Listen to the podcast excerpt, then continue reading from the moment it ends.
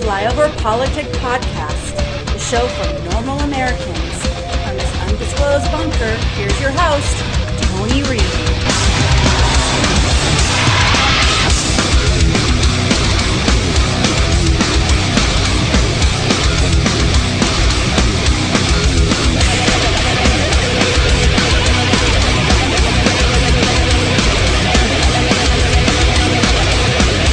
President Biden, I'd like to ask you three consecutive American presidents have enjoyed stints of explosive economic growth due to a boom in oil and natural gas production. As president, would you be willing to sacrifice some of that growth, even knowing potentially that it could displace thousands, maybe hundreds of thousands of blue collar workers in the interest of transitioning to that greener economy? The answer is yes.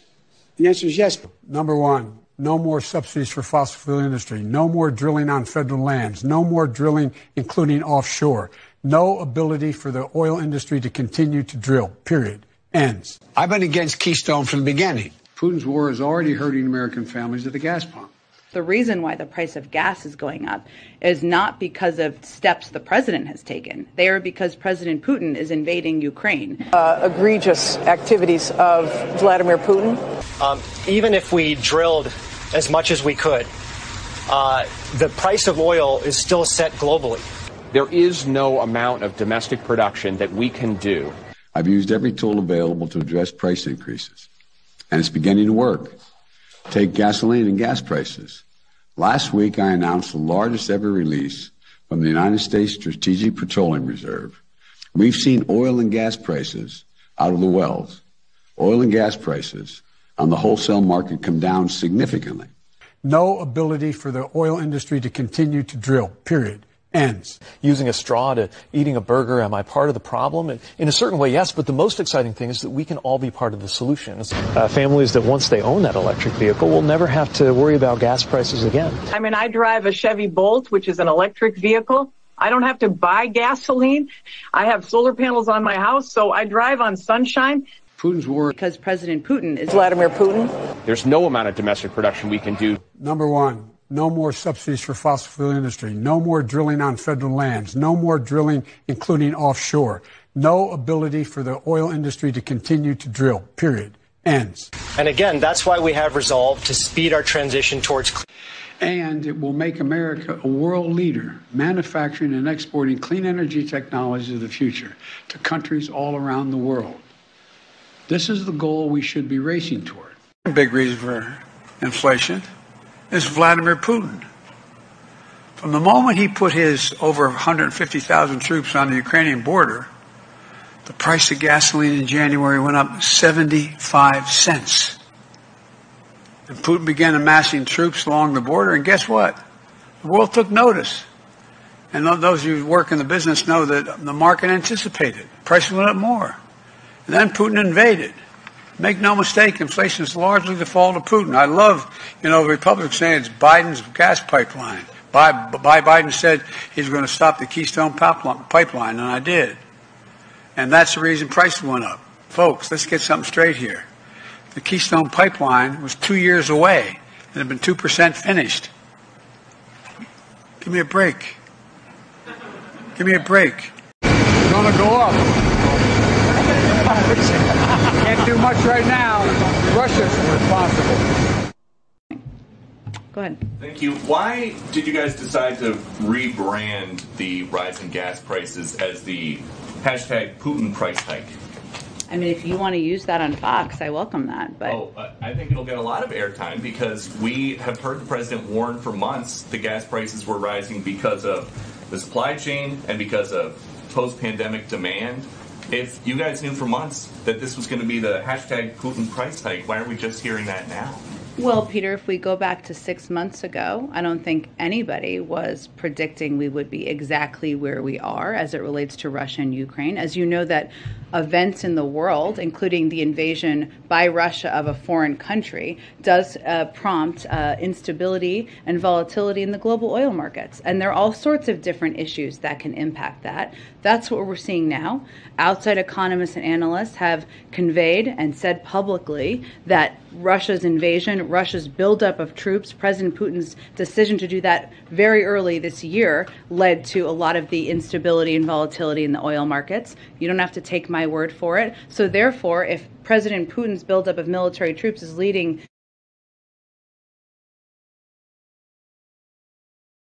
It's a potent one, but I really do think, in talking to members of Congress, that they now see the politics right now, and it may not last, that the American people are behind this and more likely are willing to take a, a hit at the pump. I don't think it's been sold adequately. Uh, well, we were, if we it means not bringing war here, right? Like that's another way to message us, I might argue. Yeah, and Putin's price hike is a great way to message it. The pictures are just so devastating. The children, people are, I want to know where can we help. You know, when we're trying to put pages up and tell people we're the credible sources sure. of help for the refugees. Two million people on the move. We haven't seen anything like this since World War II. The hospital in Mariupol, the maternity ward, bombed today, hit artillery fire, I should say, rocket fire.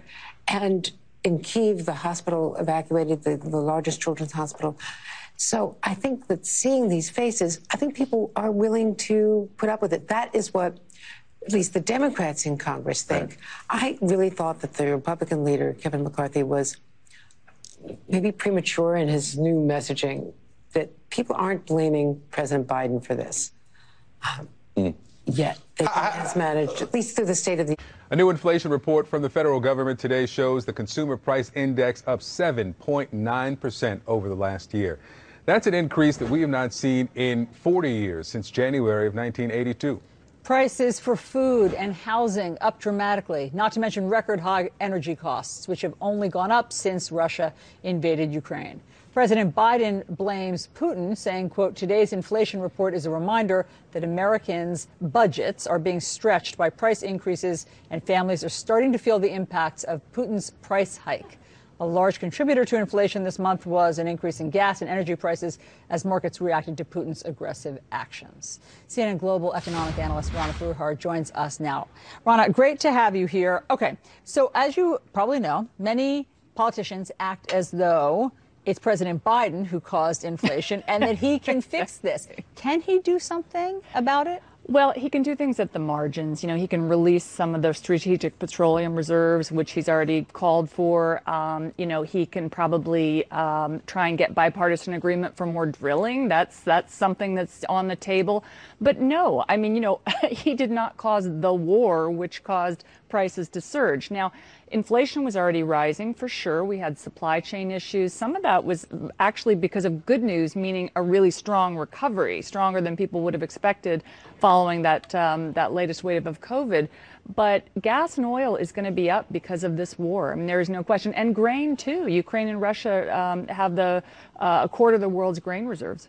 So when the president says, and the White House doubled down, Jen Psaki says that mm. uh, inflation, gas prices are in large part uh, due to Putin's war. Yeah. There is some credence to that. Hundred percent. No, you saw you saw a little bit of an uptick in oil prior to the invasion of Ukraine, but you saw the three congressmen you have here.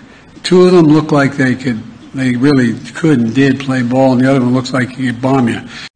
Are, are you worried that you know a, a young person who you know, realizes they're gay, that they won't be able to be themselves? I mean, what is, or they will be discriminated against, that that could be endorsed essentially by this bill? What is the concern about the environment this would create? Absolutely, it's going to create an environment where it's going to continue to keep children uh, more closeted. Uh, it's going to put more of a censor on teachers, where teachers are, as a former teacher, teachers are the first responders uh, to uh, a lot of problems that uh, children uh, come to speak to someone about. so it's, it's, not going to be beneficial to to the teacher nor to to the student. And let's be clear, the Trevor Project um, did a, a, study and come to find out um, that LGBTQ youth are four times more likely to commit suicide, not because of their sexual orientation, but it's how they are treated. And that is actually the message that I was trying to convey to my colleagues in the room. Yes, you can have your belief, but who are you hurting uh, in this language that you're pushing, not just in Florida, but nationally? You, I mean, you came out late in life. Just tell me. And welcome back to Flyover Politic Podcast. It's the 13th of March, year of our Lord 2022. And oh my.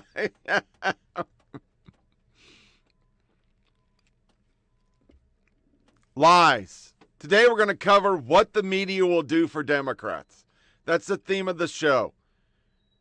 And in just on that montage where you see the president's actual words, and they have blamed it on everything from inflation to your greed to gas company greed to Putin hashtag yada yada yada.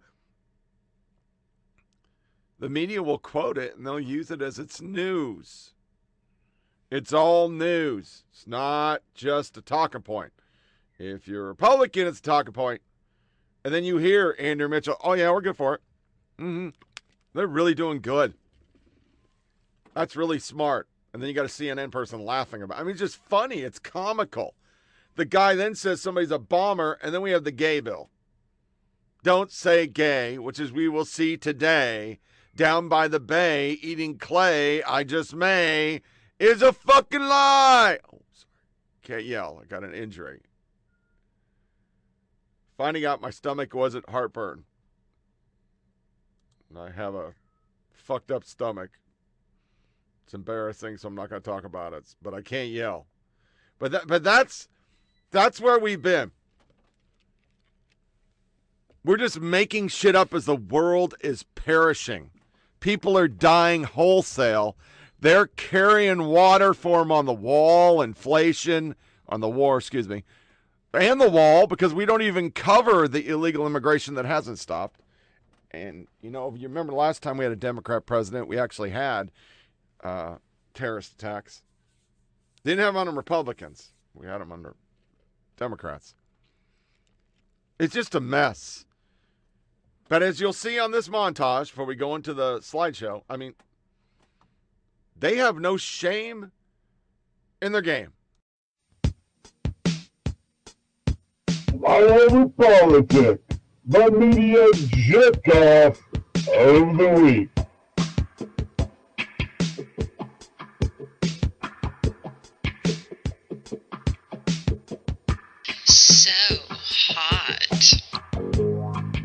Here at home, Americans are finally getting some relief. Finally, right?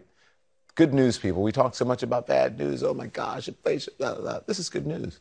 Gas prices are heading south, down. A government forecast, forecast says that they could drop below $3 a gallon. Whew.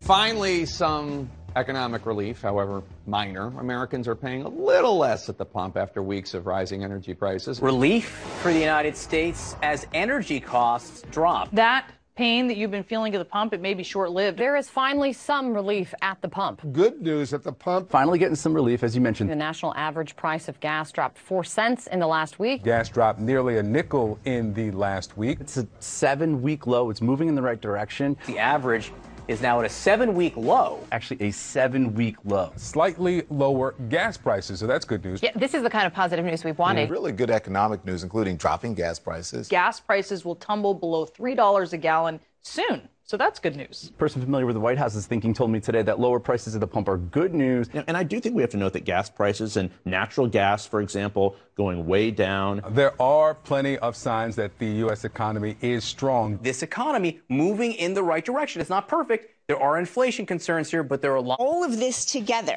is going to impact uh, what people see every day. And that is why the president briefly mentioned that he is working to secure the global supply, Gail. That's going to be another huge part of this because of the doors that he is knocking on. You have Iran, Venezuela, Saudi Arabia. Those are not actors that the U.S. wants to make deals with. But, Gail, when you're talking about the, the pain that people might feel here at home, that's who the White House right now is consulting with to make up the difference now that they have announced this ban on Russian oil. Gail? Yeah, that, that raises a whole nother set of questions, too. He also made it clear, Weijia, that his policies, the Biden administration policies, are not hurting oil production in this country.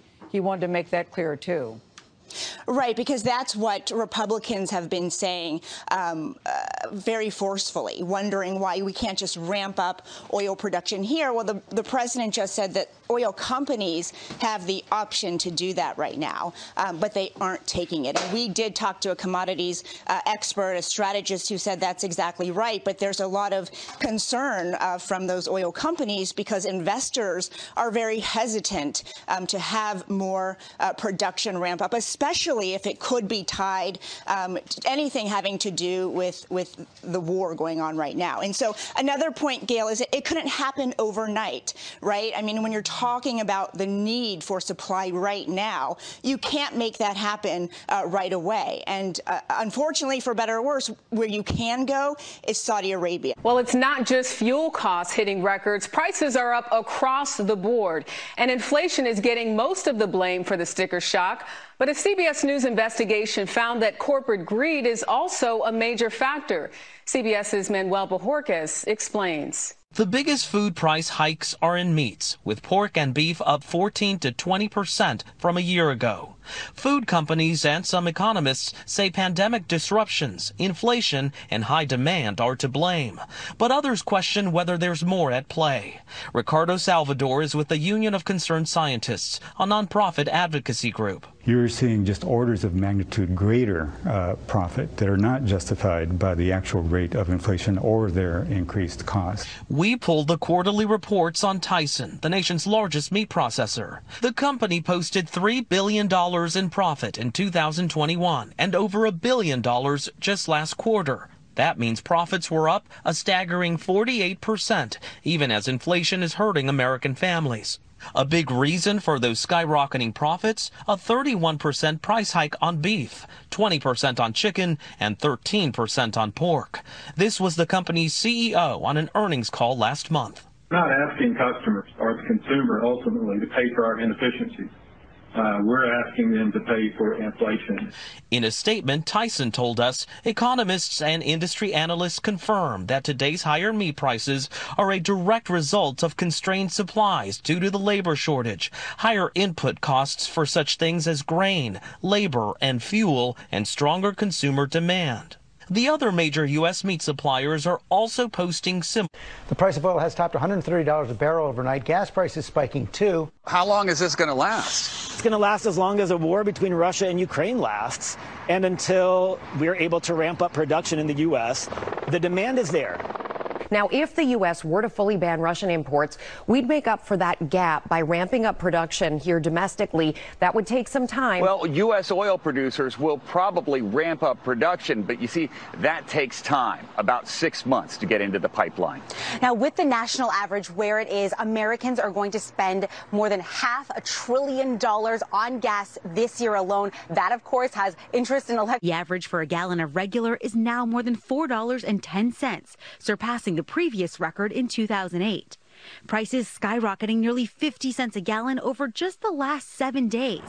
In California, drivers spotting an eye popping $7 a gallon in Los Angeles.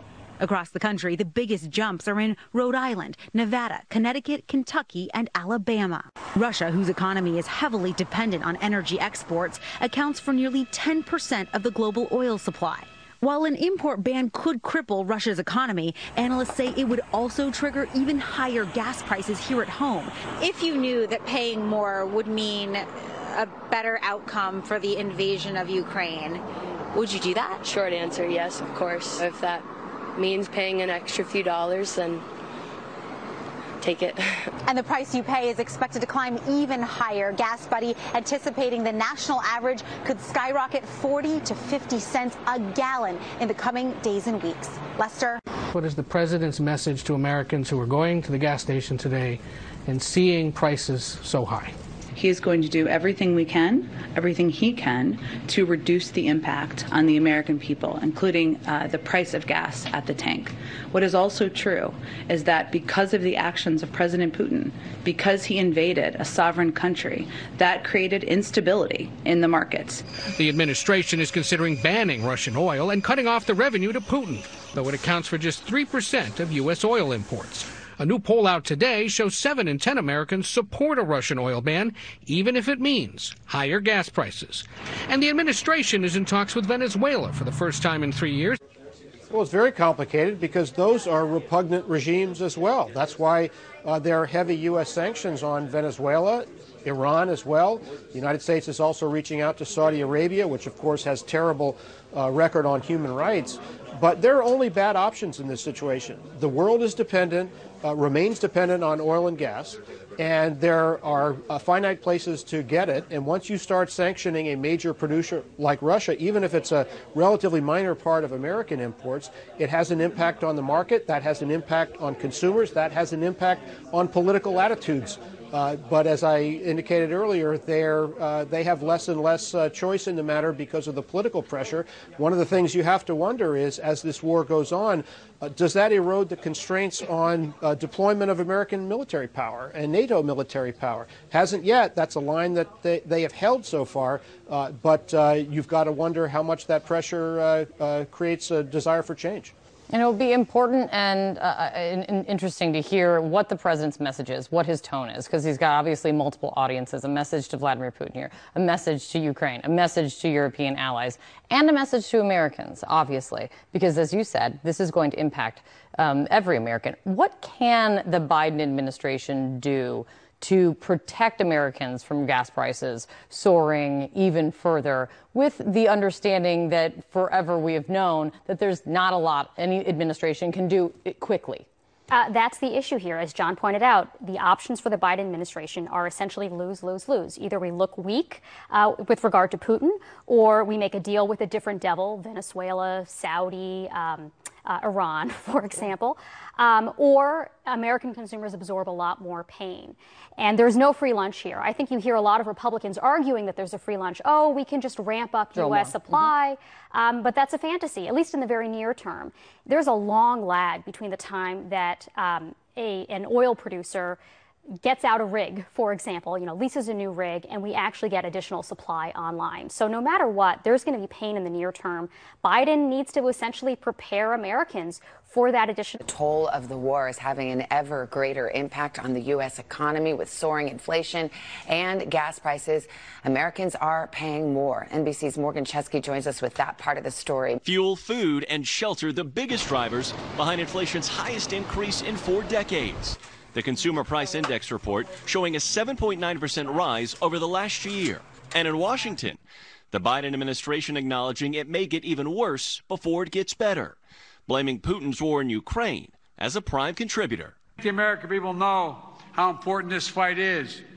I think they know that as painful as the price is today, the costs are going to be higher if we do not act now to deal with this tyrant. That war in Ukraine having quite the impact here at home, where just about everything is costing more these days. In some cases, a lot more. The biggest jump in inflation in 40 years mm. has prices at record highs on everything from food to rent. And the average price of gas in this country right now, $4.33 mm. a gallon. Folks, that is the highest it's ever been. The Biden administration acknowledged that inflation actually could get worse before it gets better. Do we know how much worse? And, and do we know the driving forces behind these price increases? The Biden administration is very much calling this Putin's price hike uh, with this war.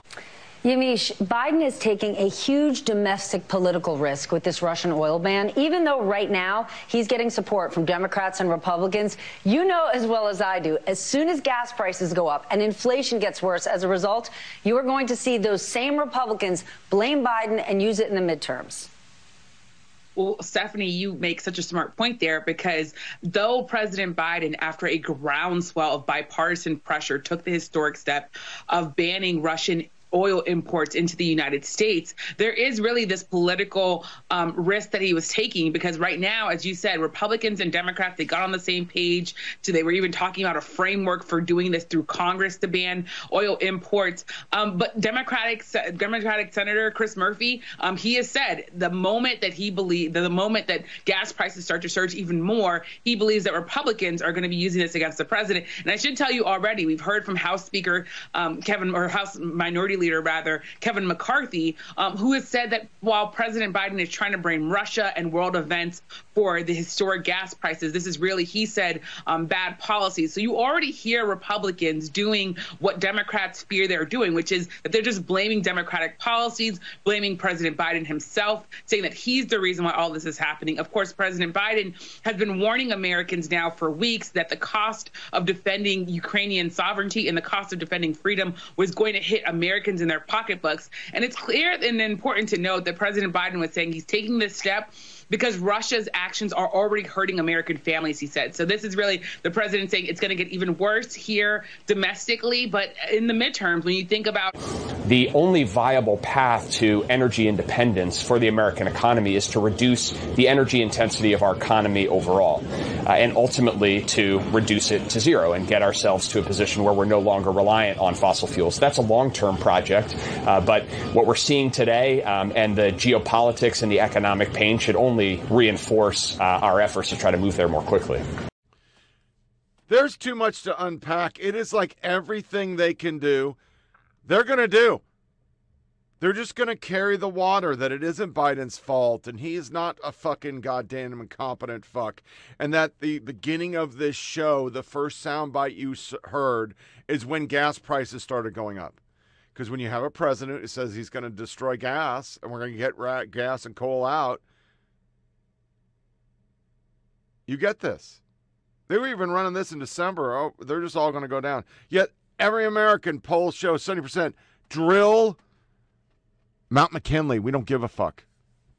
We can't afford this. Inflation. We're living paycheck to paycheck. Everybody is. I mean, if you look at your humble podcaster here, we got struck by lightning last year. That cost me thousands. I went back to work. I get COVID. I get a lung infection. I get an ulcered stomach. Now they believe I have a hiatal hernia, a strangulated one, which means I'll miss work. I'll have to get a surgery. I'll do more podcasts. The front end of my fucking Jeep broke. That's $4,000.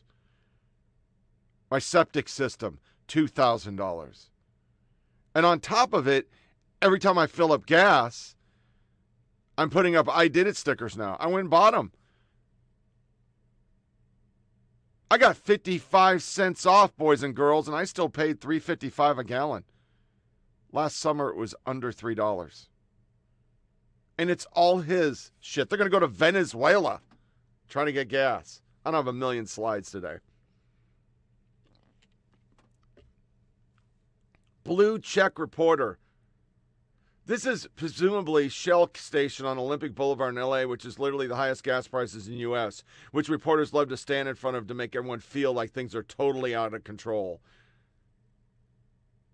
Shell consistently higher prices. They shouldn't use it. That's a blue check reporter. David Frum President Biden needs to speak plainly to Americans about the food, fuel inflation that Putin's war imposes on the world. Preparing the country, no more of the glib Buy American metal junk food in the State of the Union address. Real talk about real cost. Yeah, we know that.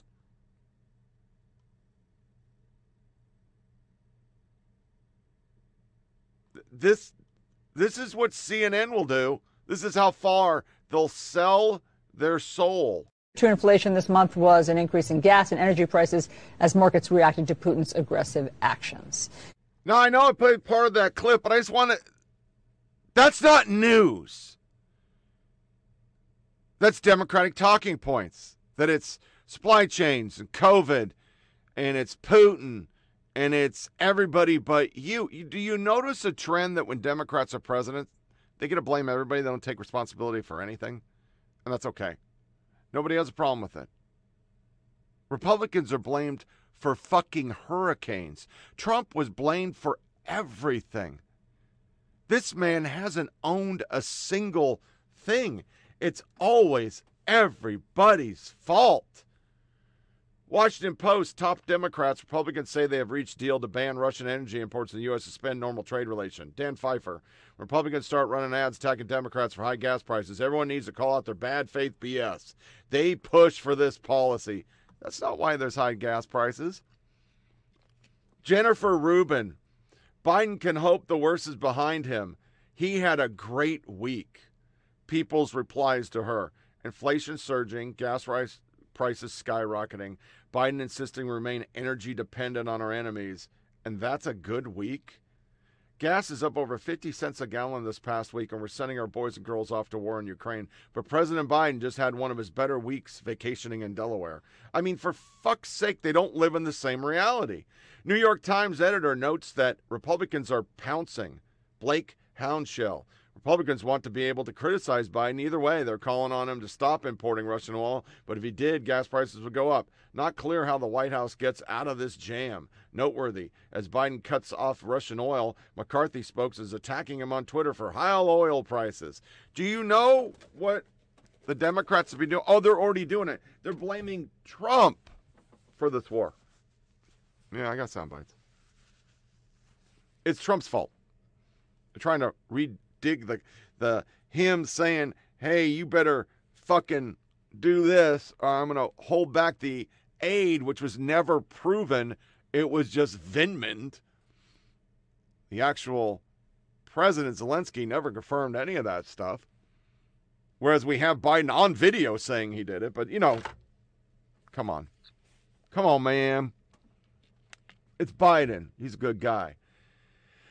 Democrats, Republican politicians are unanimously opposing Democrat efforts to lower your everyday cost. What's their plan? That's to build back better, which would not lower costs. You can't spend money to fix money problems.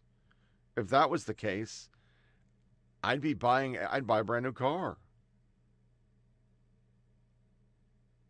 New Yorker journo and CNN analyst Susan Glasser left a little something out of her story about GOPers blaming Dems. Dan Pfeiffer blah, blah, blah, same one I just read. Susan Glasser. So it begins. Republican demand ban on Russian oil, complain about high oil prices, and blame Democrats for them. The journals seem mad that Dems cannot, in fact, have their cake and eat it too. These are these are journalists. These aren't opinionists. Well, that's what they are now. CNN reporter Greg Price CNN reporter, people we've spoken to over the last couple weeks are okay. Oh, I got to play this here at home at the pump a lot higher kate. But as you mentioned people we've spoken to over the last couple weeks they're okay paying higher prices if it means holding russia accountable for what they are doing in ukraine. But these prices are likely going to creep higher kate. We'll see how they feel in the next week or so. Kate? And the big question the big unknown is do any of these moves change putin's behavior change the way he is acting right now what he's are they Democrats? Because I don't know anybody who's okay with it. Most of them are now, like me, watching anything but Ukraine when we're not going to do anything and we're just going to watch people die. Biden Deputy National Security Advisor Daleep Singh. Even if we drill as much as we could, it wouldn't affect price of oil. Oh, really? Since it's all based off speculation. Okay. Yeah. Washington Post. Spiking gas prices sting drivers nationwide, tapping pocketbooks and patience. The national average for a gallon of gasoline reached 4.17 on Tuesday, the highest since summer 2008. Ooh, That was a Democrat, too. I don't know how we can do it, Lopez said, filling up a Chrysler minivan. Geopolitical market forces have squeezed the owner of her housekeeping business between her employees, who successfully pushed her to double their weekly fuel allowance to 40, and her customers, who face higher prices across the country and have cut back on her services. Everything's raised, said Lopez. It's crazy. It impacts me. It impacts for them. It impacts for everyone. Third paragraph. The reverberations of the Russian invasion of Ukraine has been felt at the pumps of the United States. That's a lie. Yes, it's drastically gone up this week because of the war, but they started the moment that cocksucker signed his executive order saying we're not going to fucking drill for oil. We're all going to drive green car. Well, you are. We're not, because I still drive a Corvette. The, the the Doocy actually asking that question was the greatest thing I've seen in a long time. She didn't answer it. He has Corvettes. They guess get worse gas mileage than my fucking Jeep. HuffPost reporter. Secretary Buttigieg, you should not have to own a car or prosper in this country, no matter what kind of community you're living in. President Biden isn't to blame for price of gas. Vladimir Putin is. Want a solution? Ride a bike, walk, get an electric bike, move closer, get solar. Need more? I give my 71 year old partial disabled sister who lives on fixed income your solutions with a middle finger. Can barely afford rent, let alone buy an electric anything. Husband works 60 miles away, so walking and biking are not an option. There's no public transit. Rent has got up so far here that I can't afford to move. I couldn't do a down payment anywhere. Need more? They live in a bubble. They all Uber drive or they have drivers. They fly around in private jets they don't have to pay their rent because they're rich as fuck or they're living on the dole. Do you think Psaki worries about these things? No. She makes more than you and me combined. And we're not even talking tax. I just did my taxes. I made 25 grand at my work due to big bonuses in a half a year. And I made 25 grand from the Army. That means I only made $50,000 because my disability's untaxed. Putting my business in the street, the wife would get pissed. I got 1500 bucks back. I paid in 4000 Last year, I would have got more in my pocket under the Trump taxes. But he already changed that but don't, not a penny. You're not going to pay a penny. New York Times, this is real. The primary reason for rising gas prices the pandemic and its disruption to global supply and demand, not Pre- President Biden's policies, as Republicans claim. Tom Elliott seems Psaki got the keys to the Times Twitter account. That's not journalism. That's not journalism. I'm sorry. I'm sorry your buddy's not doing good. But you just don't get a lie and make shit up. And that's what they're doing. They will do anything to protect these motherfuckers. And if you haven't seen it, folks, for a segue before we go into Don't Say Gay Bill, another lie. Are you really surprised by this? It was great. It involved CIA and NSA, it involved Trump, it involved that ridiculous like P tape, which of course doesn't exist. You know, whenever there's an eruption in our newsroom, and younger black staffers, Ian's able to say like, "Yo, I worked in newsroom.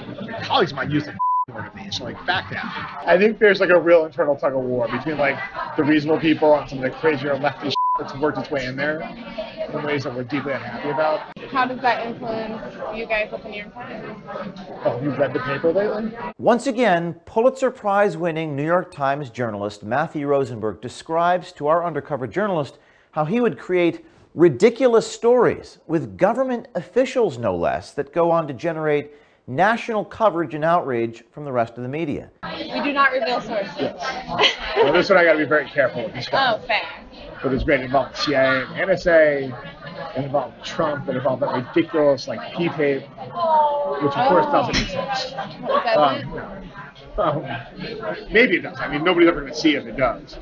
But it involved people claiming they had it, which of course they didn't. Right. It was great. Writing a story about a claim that Rosenberg knew was false. Ironically, he's not all that impressed with the writing talent of his colleagues, including Adam Goldman. Do they not know what like the story is? That's the problem. Is that like they're not the clear thinkers. Some of. So like How are they working for the New York Times you'd be amazed. What do you mean? There's some people who just can't write very well. Like who? Like a lot of my colleagues.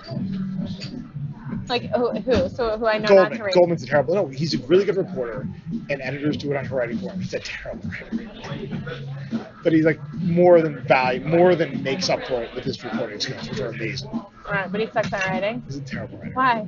He's just not good at conceptualizing things. He's not good with words. So it's it's it's it's a skill. It's a hard one. It's a craft. As if weak writing within the New York Times top reporters wasn't enough, Rosenberg shockingly comments on our very defamation lawsuit against the New York Times, the one where we got past motion to dismiss in New York State, and the reason why opinion can influence their news telling. My friend was saying um, that you guys are you know, in a lawsuit with like like James O'Connell. Yeah.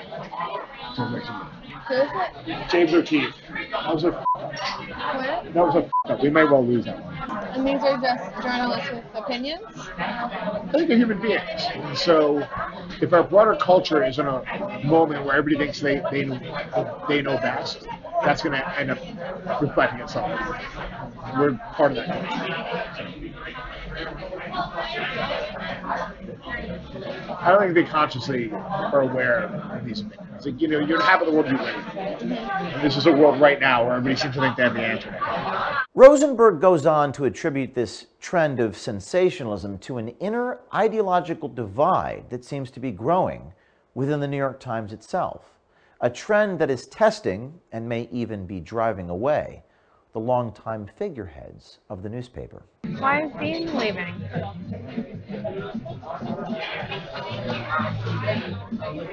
Imagine he's tired of this. You know, whenever there's an eruption in our newsroom, the younger black staffers, Dean's able to say, like, yo, I work in the newsroom, colleagues might use the word of me, so like, back down. They're not the majority, but they're a very vocal, loud minority that dominates social media and therefore has this hugely outsized influence. So here we are. How does that influence you guys the New York Times? Oh, you've read the paper lately? I try not to, no offense. Some point. That's the worst part. It's like, it's not decided very well. It's almost like nobody's making a decision. Everybody's like the path of least resistance. That would pay off? Like, uh, No, in like the end it viewers or um, subscribers? No. I think we're alienating more subscribers than we're getting out of this. Why? Because most of our readership, most of our subscribers are prosperous. Of them I don't want to hear that they're awful people all the time. And the really woke kind of racial stuff really bugs me. Is they they don't think a world in which everybody's defined by their racial identity is a good idea. The kind of person who ends up in the New York Times, is a certain amount of them who are very high achieving, very neurotic people. And you can see it in how they approach the world and why they get freaked out at things. Whereas like the rest of us are like, I'm gonna go on my life. How things are so skewed from one article to the next, and It's become a real problem. Like a really big problem. And it just gets worse and worse. And we have a lot of younger colleagues who don't seem to get what we do. they don't get it. Um, I mean, the, there are people in the company who know. There's like a, they're not necessarily the reporters, but we do have younger colleagues who like, if you come out of some fancy Ivy League school, in a private school your whole life, there's a certain amount of indoctrination that's gone on. It's subtle, but you, you don't realize it.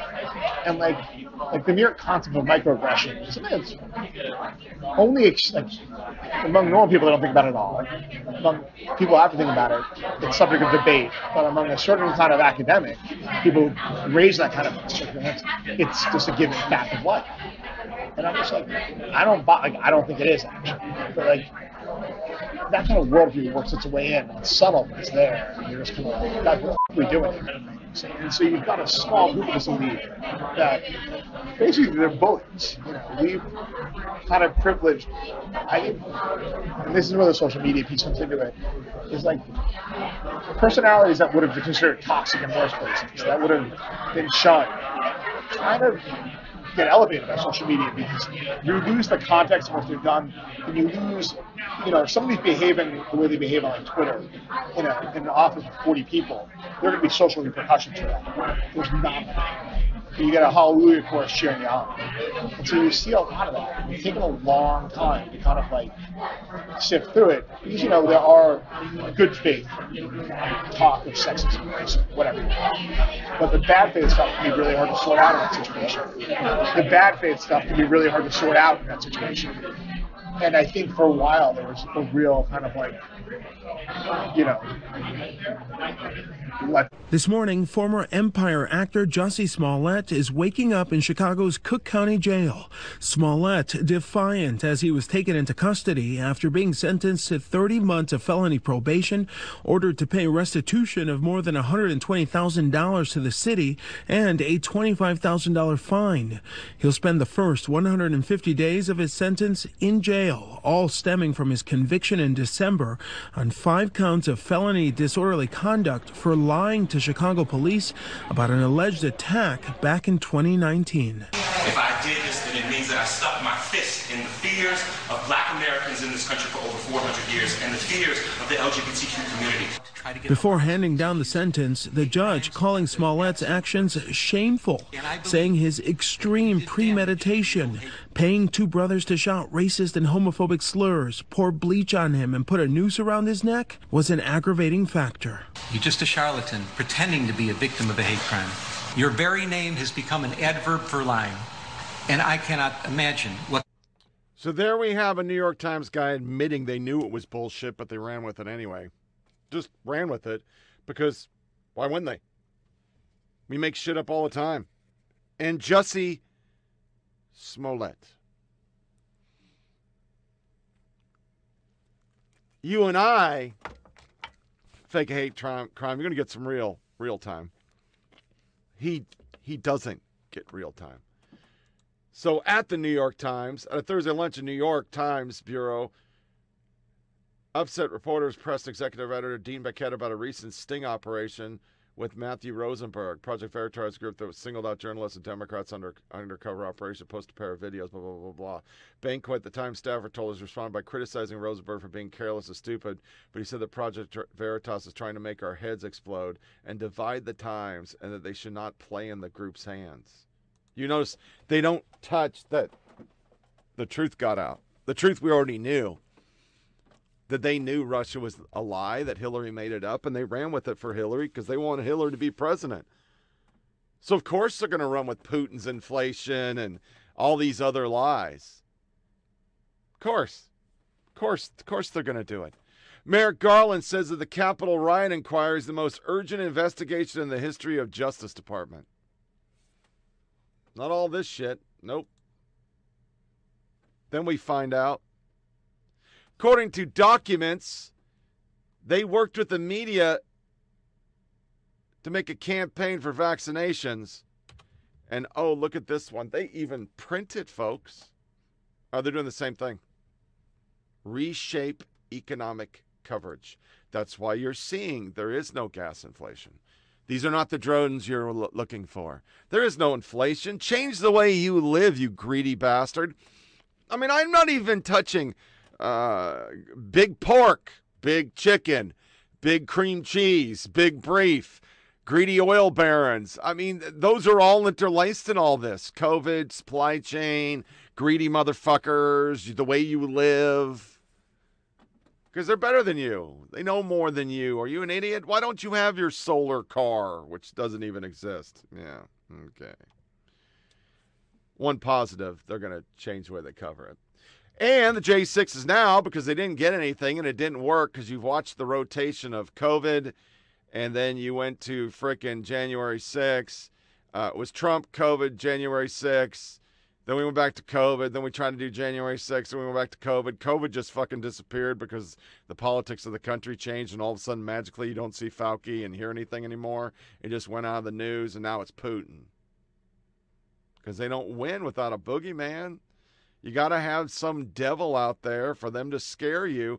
Come to mama, vote for me, and I will control your fucking life. That's the Democrat way.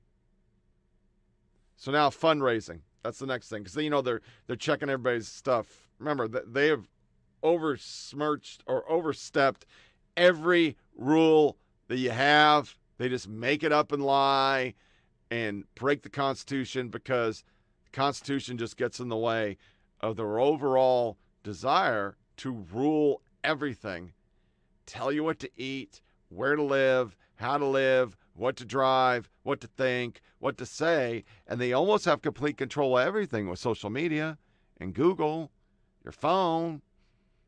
They run you. They track you. Not one media has come back to this. These tweets are still sitting up about Jesse Smollett. They're still sitting there. They've had, had nobody's even asked him a question. Well, now that it's proven by a court of his peers, do you retract this, what you said about America?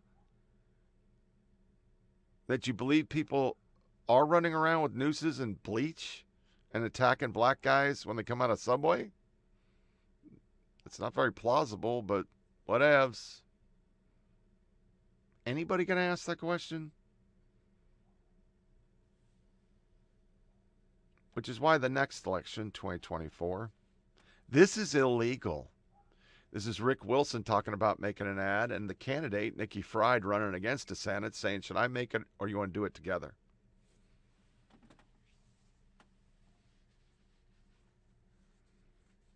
They'll get away with it because our media is not a media. The transcribers for the Democrats, as Ben Shapiro says, they will just carry, they're giving them talking points and they take the talking points and they pin it. I want you to really go back and look at the last week and you will see Putin's gas hike on a paper everywhere as if it was news and it's a talking point. Just like January 6 was,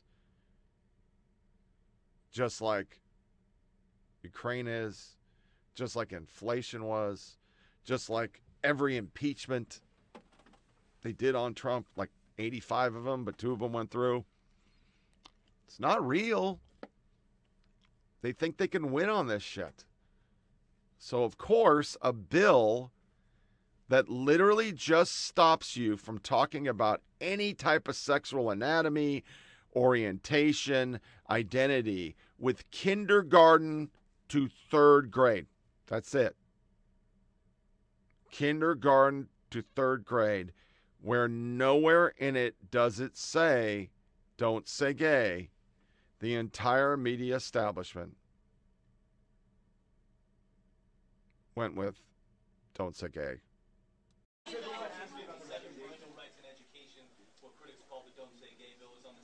Does it say that in the bill? Does it say that in the bill? I'm asking you to tell me what's in the bill because you are pushing false narratives. It doesn't matter what critics say. Well, it says advance classroom instruction on sexual identity and gender orientation. For who? For, for grades pre-K through three. So five-year-olds, six-year-olds, seven-year-olds, and um, the idea that you wouldn't be honest about that and tell people what it actually says, it's why people don't trust people like you because you peddle false narratives. And so we disabuse you of those narratives. And we're going to make sure that parents are able to send their kid to kindergarten without having some of this stuff injected into their school curriculum. Now, the Florida Senate is expected to vote today on the so called Don't Say Gay bill that would prohibit public schools from teaching about sexual orientation or gender identity to children in kindergarten through third grade. I must point out this is not happening. It has never been happening in the school system, and yet here we have yet another thing for kids to worry about. Teachers are first responders for kids.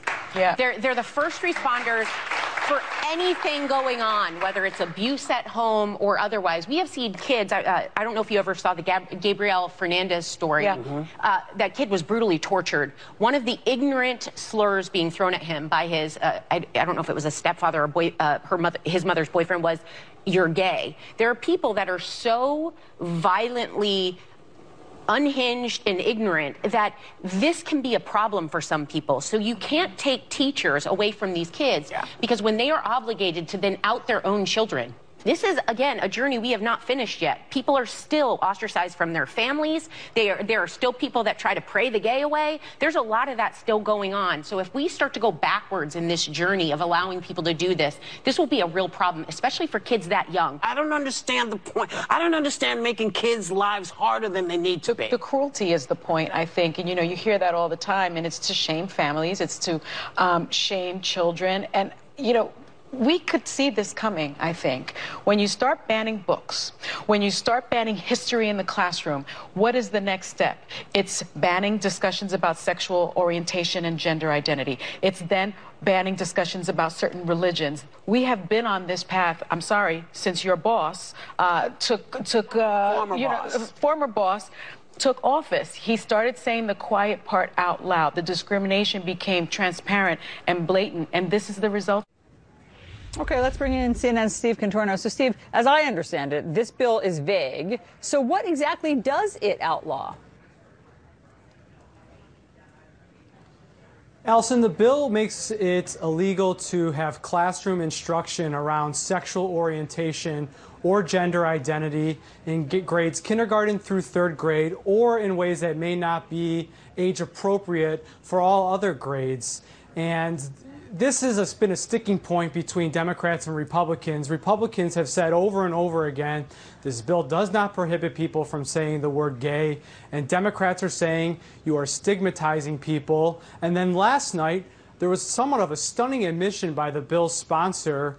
During one of the late hours of debate, he all but acknowledged that he believes there is a trend of kids who are, eh, quote, experimenting with their gender identity and their sexual orientation, and that he actually hopes that this legislation uh, might curb that and, and would no longer encourage that behavior in schools. Democrats called this a homophobic position, uh, and it all came during a very emotional day of debates, including from one of the uh, body's own, Senator Shevrin Jones. He is the only openly gay member of the Senate, and he shared his own experience with his colleagues, having this to say. We'll have to see how this is implemented in classrooms. Um, for some, so many uh, young LGBTQ uh, students, home is not a safe place. And now that school can't be a safe place, uh, we'll see if. Uh, Well, today, Florida lawmakers passed what opponents have called the Don't Say Gay bill. The measure would limit classroom lessons on sexual orientation and gender identity among young children. The ACLU says 15 other states are considering bills that would also address LGBTQ plus issues in school. We get more now from CBS's Manuel Bojorquez. What they are doing does not represent us. Some have voiced their opposition in public. For others, the struggle is personal. 17 year old Andrew Triolo, who is transgender, says the safe space he has sewing and drawing at home was always missing at school. Meantime, back here at home tonight into Florida's controversial legislation passing, now sent to the governor there tonight. It's called the Parental Rights in Education Bill. Critics call it the Don't Say Gay Bill. What it would prevent teachers from saying or doing, and some asking tonight if this is signed. What about isolated or bullied children? Who will they be able to turn to at school? Here's Victor Oquendo in Florida tonight. Tonight, Florida's controversial legislation, dubbed by critics as the Don't Say Gay Bill and gaining national attention, has been sent to Governor Ron DeSantis to sign, the governor already signaling he supports it. The state Senate passing the bill 22 to 17 today, despite days of protests from the LGBTQ community and thousands of students. Officially called the Parental Rights in Education Bill, the measure bans lessons regarding sexual orientation or gender identity in grades K through third, and any instruction that is not age appropriate or developmentally appropriate according to state standards. Those standards, however, Tonight from that scolding by Florida's governor to a group of students because they wore masks, calling it political theater. It upset some parents and underscored the heated debate over masks. Today, Florida Governor Ron DeSantis admonished a group of students at the University of Florida for wearing masks. You do not have to wear those masks. I mean, please take them off. Honestly, it's not doing anything, and we got to stop with this COVID theater. So if you want to wear it, fine, but this is a, this is ridiculous. Tonight, more fallout after Florida Governor Ron DeSantis admonished a group of high school students Wednesday. It's still a contentious topic. This was Florida's governor with a group of high school students on Wednesday. And how much of a dick do you have to be to yell at a bunch of high school students who are just trying to be safe? And while he won't wear a mask, tonight he is the face of con. Hey everyone, it's Wilson. I'm here with Barbara Poma from the One Pulse Foundation. Um, and we're sitting here at the temporary memorial of Pulse on the day that the Florida legislature has passed a bill, the anti, the uh, Don't Say Gay bill. And it occurs to both of us that this memorial wouldn't be necessary. The murders that happened here almost six years ago would not have happened if um, we educated our children more, if we educated our, our population more about LGBTQ issues and issues of people of color and civil rights in this country.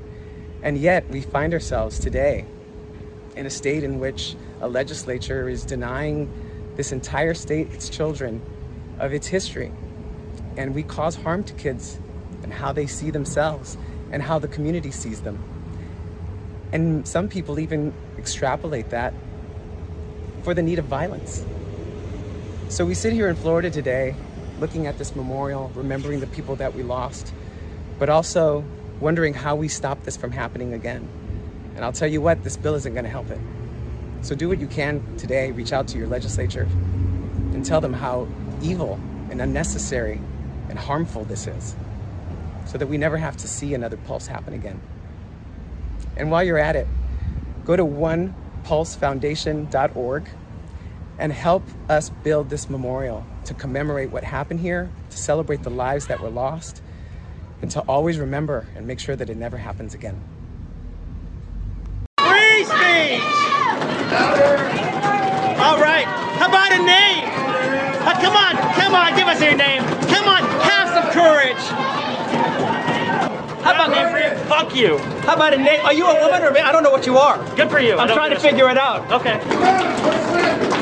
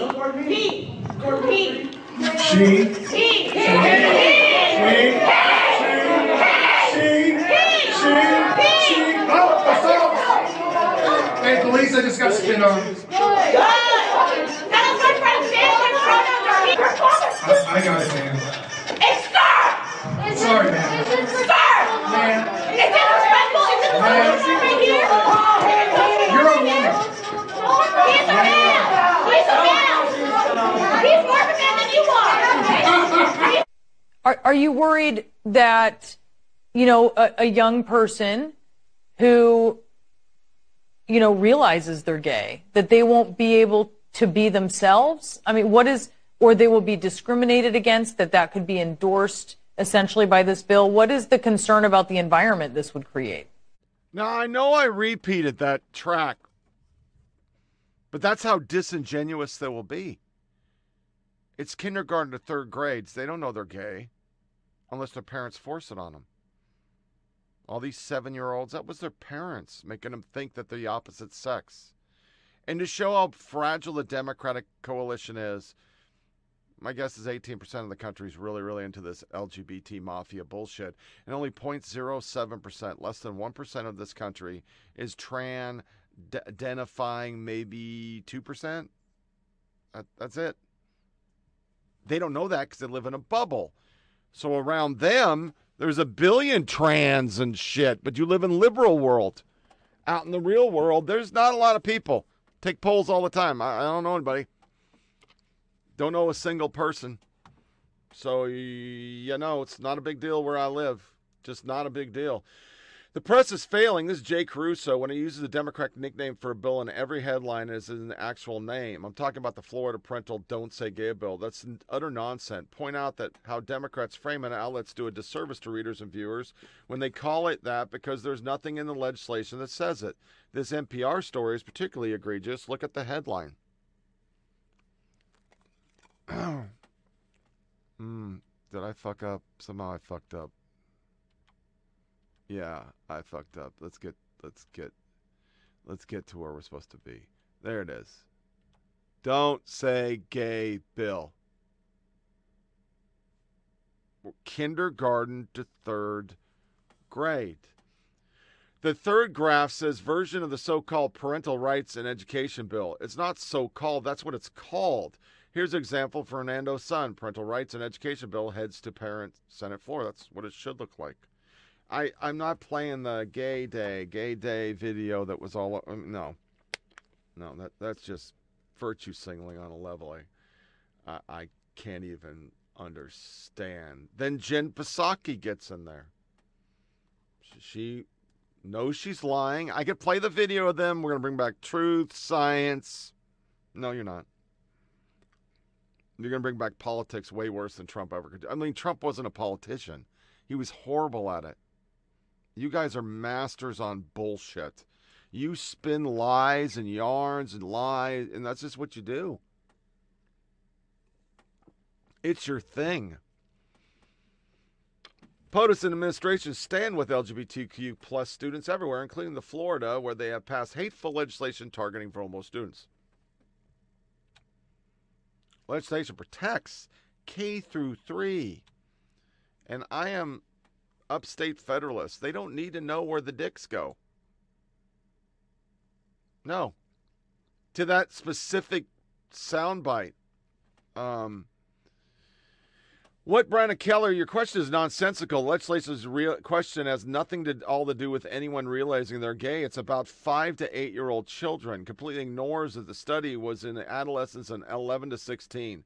Don't think there are really many five to eights who are suicidal over grappling with sexuality. That's that's how silly they are. Well, that's also how silly they are. And then, of course, all of Hollywood gone in. Um, Adriana uh, fucking Grande, Star Trek, Patton, all these idiots. And I've been sitting on that video for fucking ever of how to, you can't talk to these people. You can't. But because somehow this has seeded its way into every facet of our lives, even the military, well, yes, last week that's what they did gender studies instead of preparing for a war with Russia. We're talking about how we can fast track motherfuckers to get their dicks turned into vaginas. And remember, my stomach condition's off something that was torn that's not covered for vets. But you can get your dick put made into canoe or your canoe made into a dick. That's all covered. Matt in Oregon. This video is sad, but it's 100% true.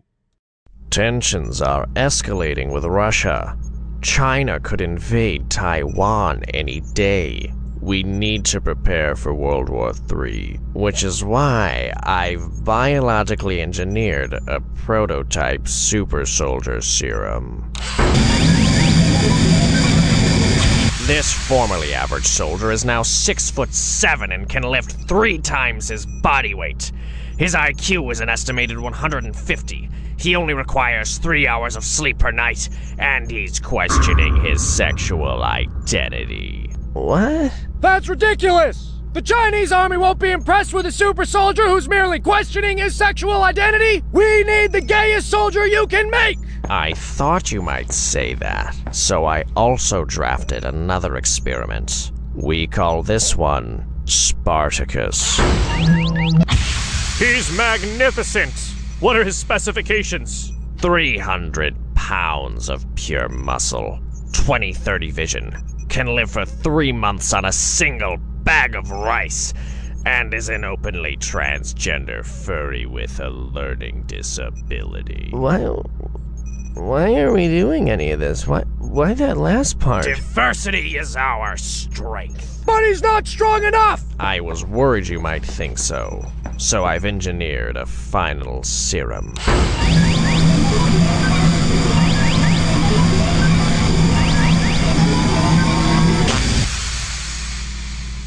He may look the same, but that serum implanted him with the memory of being raised by two lesbians. And he's a quadriplegic. I'm glad he's on our side. Z could win the war by himself! We lost the war in three hours. But we're on the right side of history.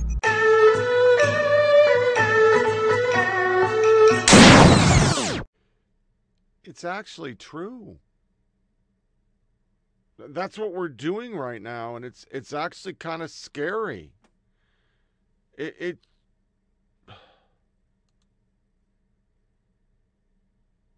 before we go to Ukraine. Look at this. Documents prove that they brokered a deal before the election, or once he got elected, that, that we just go easy on you. The Iran deal is much worse. Much worse than Biden. It's being brokered by Russia. Russia is brokering it.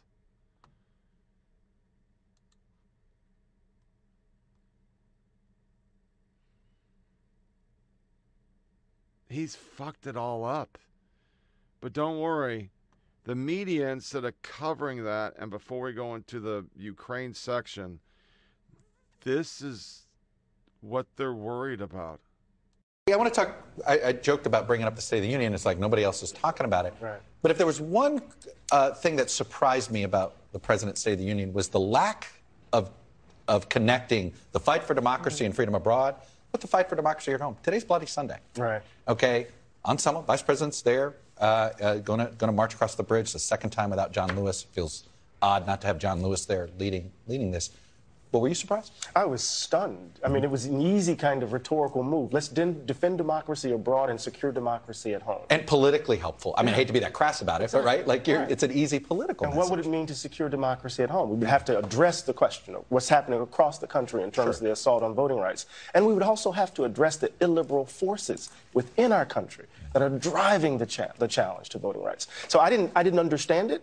Um, and I thought it was a mistake. Well, and I think it's a way you gotta, if we're gonna get drawn in more, you gotta explain to the American people. The United States is committing uh, to um, uh, now having a temporary protected status um, up to 18 months for uh, Ukrainians. Uh, and we are uh, hopefully going to lift um, the refugee quota. Uh, so that we can bring in um, Ukrainian refugees. Uh, and I just uh, hope that, you know, when we are uh, thinking about Syrians and uh, folks from Afghanistan and South and Central America, our rhetoric will hopefully also shift. Now, what we're seeing in Ukraine is absolutely the worst humanitarian crisis that Europe has seen in decades. But we haven't witnessed the same type of solidarity for the Yemenis as we do for the Ukrainians. We don't see historic sanctions or global campaigns, corporations like Airbnb and Netflix taking a stand. And this is not to say that we shouldn't care this much for Ukraine, far from it. The point is, we should also care this much for refugees and those facing occupation and war in the Middle East and Asia and Africa, too. The coverage of Ukraine has revealed a pretty radical disparity in how human Ukrainians look and feel to Western media compared to their browner and blacker counterparts, with some reporters using very telling comparisons in their analyses of the war. It's very emotional for me because I see European people with blue eyes and blonde hair being killed, children being killed every day with Putin's missiles. The unthinkable has happened to them. And this is not a developing third world nation. This is Europe. This isn't a place, with all due respect, um, you know, like Iraq or Afghanistan that has seen conflict raging for decades. You know, this is a relatively civilized, uh, relatively European, I have to choose those words carefully too, uh, city where you wouldn't expect that or hope that it's going to happen. Mm, civilized. Okay, let's face it. The world is paying attention because this is happening in Europe. If this was happening anywhere else, would we see the same outpouring of support and compassion? Well, we don't need to ask ourselves if the international response would be the same if Russia unleashed their horror on a country that wasn't white and largely Christian. Because Russia has already done it in Syria. More than 2 million refugees have fled that war in Ukraine in the last two weeks alone, and some of them have families back in the United States. But according to the State Department, Ukrainians are only being considered for resettlement in America if the countries they fled into are also unsafe. We spoke to one Ukrainian American who flew all the way to Poland from San Francisco, hoping to fly back with two teenage relatives, and learned here that that's not allowed. They reunited five days ago on that now famous train platform in Przemyśl, thinking the hard part was over. But that's where the family's luck ran out. When we went to the American embassy, they just turned us away. They have no sympathy, no understanding. Even when I say I'm American citizen, I want to take my kids. Despite reassurance from the U.S. government. And we're going to keep providing security assistance, economic assistance, and humanitarian assistance. And special protections for Ukrainians already living in the U.S. The State Department so far hasn't announced any exceptions for those fleeing the war even if their closest family relatives are American. Saifi was stunned. When the leaders of the country, right, uh, tell you we stand with you, we support you, this is not actual support. Actual support is when you help me to bring my family. They don't have any place to go. They have to go with me. We reached out to Saifi's congressman, that's Representative Eric Swalwell whose office did tell us that they are going to be contacting her and will. Historian Kimberly St. Julian Varnon has been studying race, foreign policy, and Russia for years and called Ukraine home back in 2013. When I initially saw the videos, you know, I was just like, not again. You know, it's one of those things where if you are a person of color and you work in Eastern Europe and you research Eastern Europe, racism isn't new. I mean, the racial discrimination is not new, but to see it on display and being exacerbated by war, it was just really heart wrenching. Especially, she says, when considering Syrian refugees who in December sought help at the Poland Belarus border with little to no success. So I try to point out this, this crisis we saw in December because it is very much the same situation of people fleeing a war and needing protection and care, but they're not getting that. Mm-hmm. What is the difference and why is there a difference? I think the key difference is race and ethnicity. I mean, and we've seen it in reporting and how people have said this, but also like the, the Bulgarian prime minister saying these aren't the refugees we're used to. These are educated refugees. While social media has helped expose racial discrimination, St. Julian Varnon says it has also been used by Russia to spread disinformation. They use these videos of these African students and these Indian students talking about racism and their experiences of racism, and they're using it to undermine the Ukrainian war effort. Students from Africa and other countries make up a small population, but as St. Julian Varnon explained, it's not okay for people to be discriminated against in this way. She is in touch with several students who made it to Hungary and tells me that many of them now consider third country nationals have been told that they have to move to another country or go back home within 30 days. I think, you know, I've gotten a lot of messages from different people about this story. I'm glad that we were able to highlight it. A lot of people talking about it on social media. Um, but it also brings into um, perspective the importance of not just recognizing this typical, you know, this specific humanitarian crisis, but there's others, you know, other refugee crises, Syria, Afghanistan, Right. South Sudan, Myanmar. Um, and we need to remember that as, Ongoing. as a country, as, as a world. And learn from this. Yeah, we're we're racist because uh, we're gonna take some white people in. Yeah, that's that's the story. That's that's the story.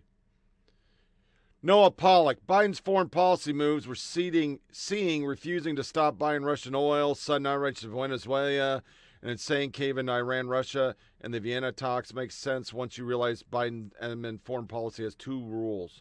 Rule one, get back into something that can be heralded as an Iran deal no matter what. This is less a policy idea than a matter of democratic honor, refusing to admit the failure of Obama's major foreign policy goal and Trump, which is so true. Or did I get? Uh, I didn't get the next one. Sorry. Rule two: cripple, cripple domestic energy production. This is a foremost demand of the eco-activist base of the Democratic Party. No matter how much gas price increase, the admin will not budge. And so the admin is left begging bad regimes for oil. It's morally appalling. It's nonsensical as a policy to reduce carbon emissions, but it pleases eco activists. Right now, Rule 1 class with Rule 2, since m- much oil production comes from the same Gulf Arab countries, endangered by Democrats' obsession with the Iran deal. Biden is left chasing tin pot thugs like Maduro and unable to stop funding um, Russian oil. There's a lot of these inviolable policies and Dem policies today, signifying a weak party largely controlled by interest groups. And he's right.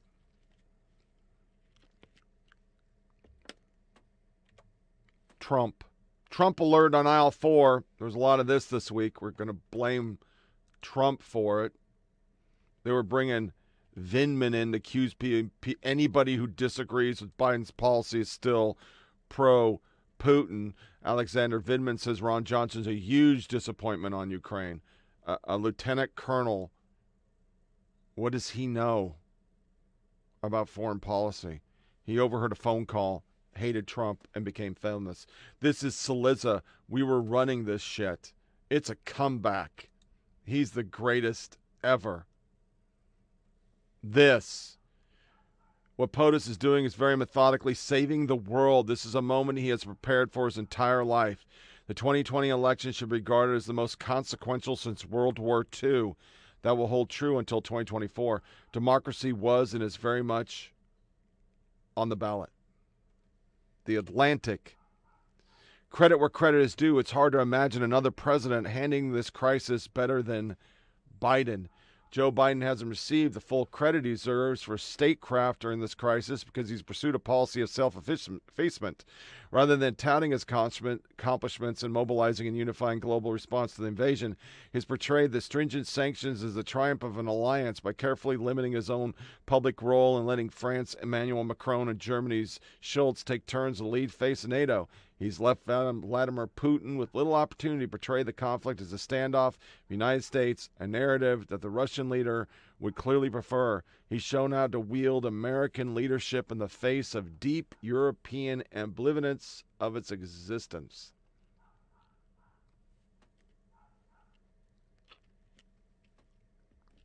Oh, this is good, and this comes with a warning. It's graphic. For the podcast listeners, the, some of this section will be soundless, of course, because it's uh, drone footage and video of war.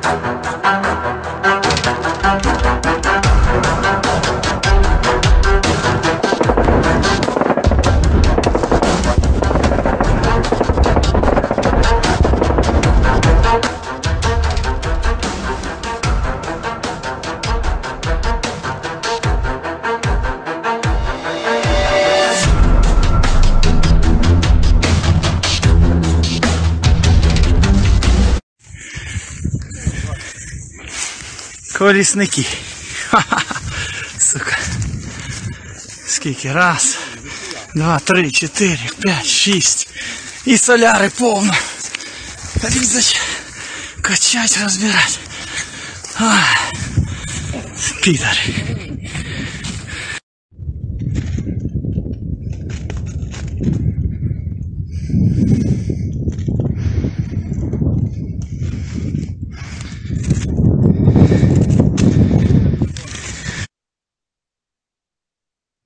Footage has emerged of a Ukrainian ambush on a Russian armored column about 35 kilometers from the center of Kiev. Russian forces are approaching Kiev from the northeast and east in an effort to complete the encirclement of the capital, but Ukrainian anti-tank weapons have held them off so far. Russia has taken heavier than expected losses during the invasion, which began just over two weeks ago. Ukraine has sought to make a public relations play of Ukrainian successes, releasing film of destroyed Russian tanks or enemy armor being towed by tractors. So far, 164 Russian tanks have been destroyed, damaged, or captured, according to the specialist monitor Oryx, which is tracking losses using photo or video evidence. Oryx says for Russian armored fighting vehicles, the number is 102. Ukraine has lost 47 tanks and 39 fighting vehicles from its smaller force.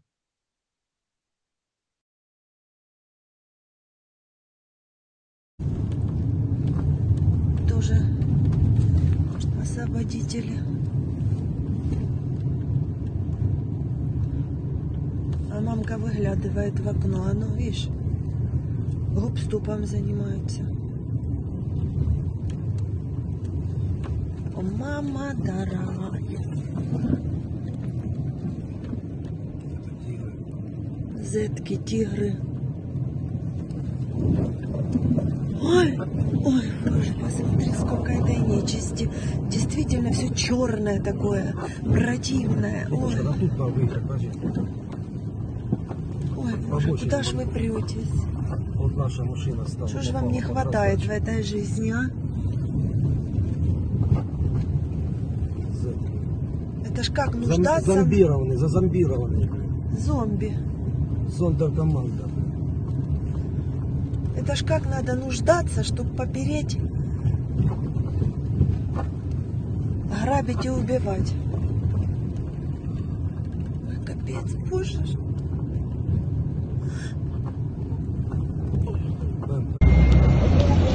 Оце мародери. Приїхали, блядь, в аеропорт, сука, підари. Під, під, блядь, під маскою, блядь, воїнів, сука, йобаних. Підараси. Спиздили, блядь, портовські, зодовські автобуси спиздили, блядь. Нахуярили повний, блядь. Нахуярили товару, блядь, повний бус. Нахуярили товару. Що, Сань? Нахуярили товару, повний, блядь, бус. Мужики з Нацгвардії, блядь, говорять, дзвонять, працюють. Мародерики съебывают склада наши. Я подъезжаю, а тут пацаны хуярят, блядь. Хуярять. Хуярять. Оце їх розхуярили бус. Розхуярили їхній бус. Сука. Підери йома нагрузили, блядь, повні. Буси попиздили. Я думаю, Миколаїв, Щас. А оце один хуй. О, пожалуйста. Куда проїхали,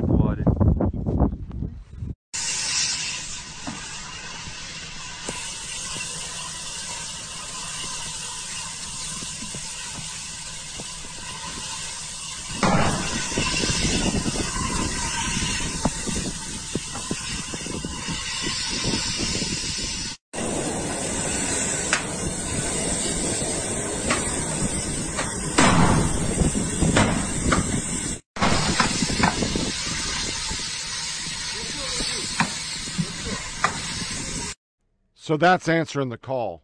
That that's statecraft. We're just watching it. We're we're doing nothing. We're just watching it all. We're not letting helicopters to get in. We're not letting anything.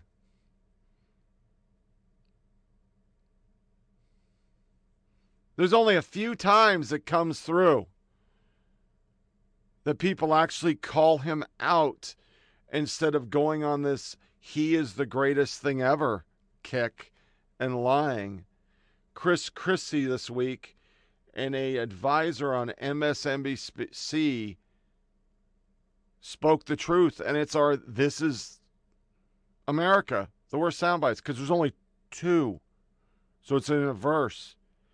Only two people are speaking truth to the ineptitude of this fucking bumbling grandpa. This is America. Don't catch you slipping now. Don't catch you slipping now. Look what I'm whipping now. This is America. Don't catch you slipping now. It's time for the worst soundbite. When the liberal media is pushing one of them agenda story and says, This is America. 2021.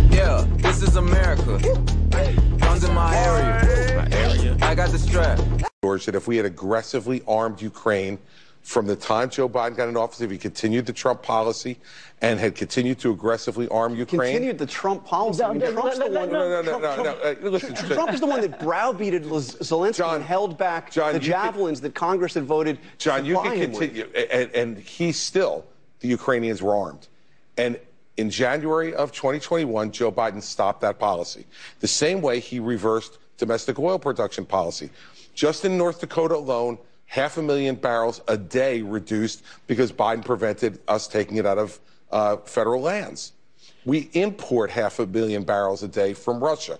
We could stop paying blood money to Russia to fund this war if we would increase domestic oil production, but that goes against the president's But, but, but the Republicans, seriously? I mean, Donald Trump tried to play a game with Mr. Mr. Zelensky. And still he armed him. He tried to play a game. And still armed and, him. And, and was impeached for it. So And- I think this president has rallied the country, rallied NATO, gotten the Germans. I mean, look look at the countries that have come in to help the Ukrainians. You think that's because of Joe. Biden, or do you yes, think it's I because do believe no, that Joe because Biden has shown tanks, leadership. And while you no, may not like his leadership, the, now, he is Donna, showing a lot of it's because the tanks well. rolled into Ukraine, and that puts the Russian tanks a lot closer to Germany than they were before they did. You cannot give Joe Biden credit for that. And by the way, Joe Biden did one thing that Donald Trump didn't do. He stopped arming Ukraine. Wait, George, got to do two things at the same time. And you should be able to. You have to ban Russian oil and you have to increase domestic production. And that is where Joe Biden's going to have the problem because he's held captive by the environmental left. That what John Kerry, John Kerry, his guy said Uh. last week that the real tragedy of Ukraine is it's slowing our efforts on climate change. That will summarize what the far left's view is about domestic oil production. Climate change, we just saw the UN report this week. It's, it is, this problem is an existential And- and- crisis, and- and it's getting worse. And I don't think any of us are naive. Ukraine? Militarily, right now, at this point in the war, does getting those jets into the hands of the Ukrainian military make sense today, tomorrow, as soon as possible? I think it does, actually. What are the other diplomatic options? What are the options beyond fighter jets? What are the conversations that might be being had among uh, NATO leaders, might be being had with the vice president uh, as she travels to Poland today that look for an off ramp for Vladimir Putin? Chris, I, I think we need to talk about the fighter jets a little bit more. I know you want to look, look at other Sure. options. What, what the Pentagon said is nonsense. They said that it's logistically difficult to move about 30 MiGs from Poland to Ukraine. That's absolute nonsense. If you talk to any military experts, the flight from the base in Poland to the base in Ukraine, where we would need to move them, is less than an hour. And the Russian Air Force is not there. It is not risky. The White House does not want to do it. The White House is weak and doesn't have any chutzpah. That's what this boils down to. So I, I think the White House needs to consult some external military experts and get some different uh, views on this. I, think it's unconscionable that, that millions of Ukrainians are going to die, innocent children, innocent women who have done nothing wrong. And we're standing in the way. So I'm really, really disappointed with the Biden administration. But I, I wouldn't expect very much from the, the Harris visit. She's not a foreign policy specialist at all. If you want Putin to stand down, you have to show real strength. That's the only thing that's going to stop this war such a consequential debate that's going on. And I'm glad you agree. All right. So while there is a lot of understandable anger and frustration over the pain at the pump, there's also a lot of misinformation going around about who or what is responsible. So let's, you know, cut through the clutter. First, it's critical to understand that no one person or entity is in control of the price of gas. It's tethered to the price of oil, which is controlled by a variety of factors, including supply from OPEC and non OPEC countries, demand, trade, the financial markets. Now, let's get to some of the false claims that are circulating, including one that oil production here in the United States is somehow down. That's not true. The reality is the U.S. oil production is actually up from 2020. And as you can see here, in Trump's first year of office, the U.S. was producing 9.3 million barrels of oil per day. Well, now the U.S. is forecasted to produce 12 million barrels per day. And the experts say that production is on track to hit a new record next year. Another claim going around is that the United States is too dependent on foreign oil. But in reality, the U.S. actually produces much more oil than it imports. Last year, the U.S. produced more than 11 million barrels of crude oil per day, and while importing around just 6 million barrels per day. For the last couple of years, the United States has been the world's top oil producer, topping Saudi Arabia, Russia, Canada, and China. A third claim is that the Keystone Pipeline, that had it been approved, it would help lower prices today. The reality here is that's up for debate, but unlikely. The Keystone XL pipeline would have been an extension of a currently operating pipeline. It would have acted as sort of a shortcut, uh, taking oil extracted from the tar sands in Canada all the way to Nebraska. From there, an existing pipeline would transport the oil to refineries along the Gulf Coast, and this would have moved some about, I guess, 830,000 barrels of oil out of Canada every day. And while it wouldn't have just been U.S. owned oil, proponents of the pipeline argue buying more oil from Canada is preferable to, say, well, today, for instance, Russia. Keep in mind, though, the XL pipeline wasn't expected to be operational until next year at the I even throw on, threw on there a video from CNN and they're talking about 2020 oil production. That's what they're talking about to spin that we don't have a problem, but that was Trump. It's like showing immigrant stats from 2020. Trump. And then you have this, and this is all over. These are people, Daily Beast columnists David Rothkopf. I'm not going to win any points for saying this, but the Biden admin's international team has been doing exceptional work from the outset. They have restored international standing, strengthening alliance, rejoining uni- uni- multilateral institution, elevated U.S. diplomacy.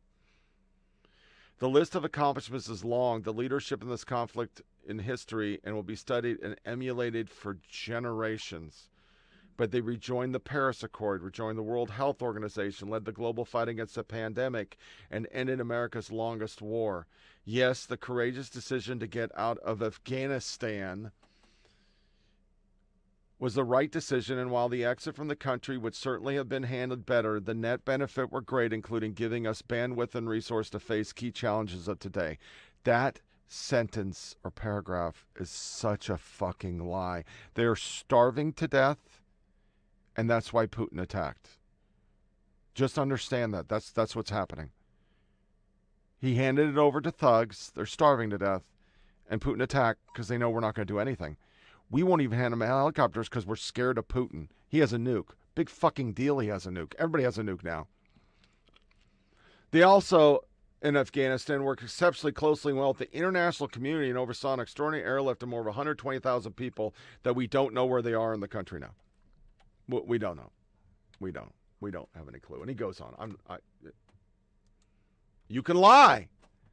You can lie, and when you lie, and lie, and lie, and lie, maybe people will believe the lie. But I believe this soundbite. I believe it a lot. Nothing gives me more hope for the future than seeing my five grandchildren challenge expectations. They see breakthroughs in technology we can't even yet imagine. But the only way they're going to get a chance to fulfill all that potential is if we take drastic action right now to address the climate disaster facing the nation and our world. More severe storms and droughts, rising sea levels, warming temperatures, shrinking snow cover, and ice sheets. It's already happening. And science tells us that how we act or fail to act in the next 12 years will determine the very livability of our planet. Yet today, President Trump denies the evidence in front of his own eyes, hides climate science produced by his own administration, and actively works to roll back what progress we've already made. It's reckless, it's irresponsible, and it is unacceptable. So today, I'm announcing my plan for a clean energy revolution it outlines what we have to do to meet this challenge head on and how we're going to get there. We're going to invest $1.7 trillion in securing our future so that by 2050, the United States will be 100% clean energy economy with net zero emissions. By the end of my first term, we will have an enforcement mechanism in place to make sure we stay on track to get there. Know, we're going to make record breaking investments in research and development zero carbon technologies so that America is the engine of the world's clean energy economy, exporting cutting edge equipment stamped made in the USA to help other nations reduce emissions and mitigate and adapt. This initiative will create more than 10 million new good paying jobs all across the clean economy in the United States of America. It's an enormous opportunity will hold polluters accountable for the damage they've caused, particularly in low income communities and communities of color. Not only due to climate change, but the pollution they are pumping into the air that is breathed and the water that is drunk in those communities. You know, we're not going to forget the workers either. The workers who, through dangerous and backbreaking labor, powered our industrial rise, mined and built our arsenal democracy, and fueled America's prosperity through the 20th century. They've earned our thanks, our respect, and our support. Finally, we have to bring the world along with us. Global action requires American leadership. But the United States only accounts for 15% of global carbon emissions. The rest of the world has to step up as well. So on day one, I will immediately rejoin the Paris Climate Accord. But that's not sufficient. We need to dramatically accelerate our worldwide effort to meet the intensity of the challenge we face. So I'll immediately get to work leading a diplomatic initiative to get every nation to go beyond their initial commitment, to push our progress further and faster. This is especially true for China, by far the world's largest emitter of carbon. We will not only hold their leaders accountable for reducing carbon output at home in their country, but make sure they stop financing billions of dollars of dirty fossil fuel projects all across Asia and this will allow us to keep creating good paying jobs right here at home, even as we raise our own standards. America once again will be able to stand proudly on the world stage and challenge every other nation to follow our example and our leadership. For more than three decades, I've led in this issue.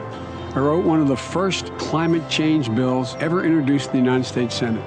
As vice president, I oversaw the single largest investment in clean energy in our nation's history over $90 billion. I fought along with President Obama to double the efficiency of our cars, which would reduce our oil consumption by 12 billion barrels, and for a clean power plant that limited carbon emissions from both existing and new power plants.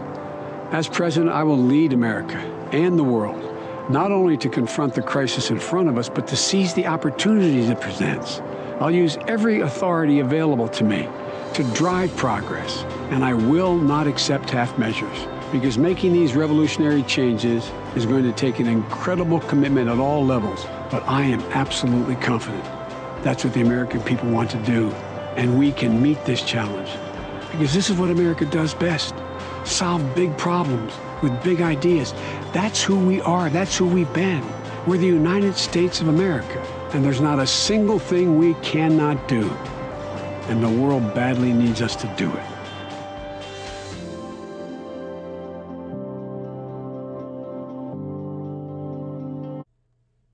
He made that video.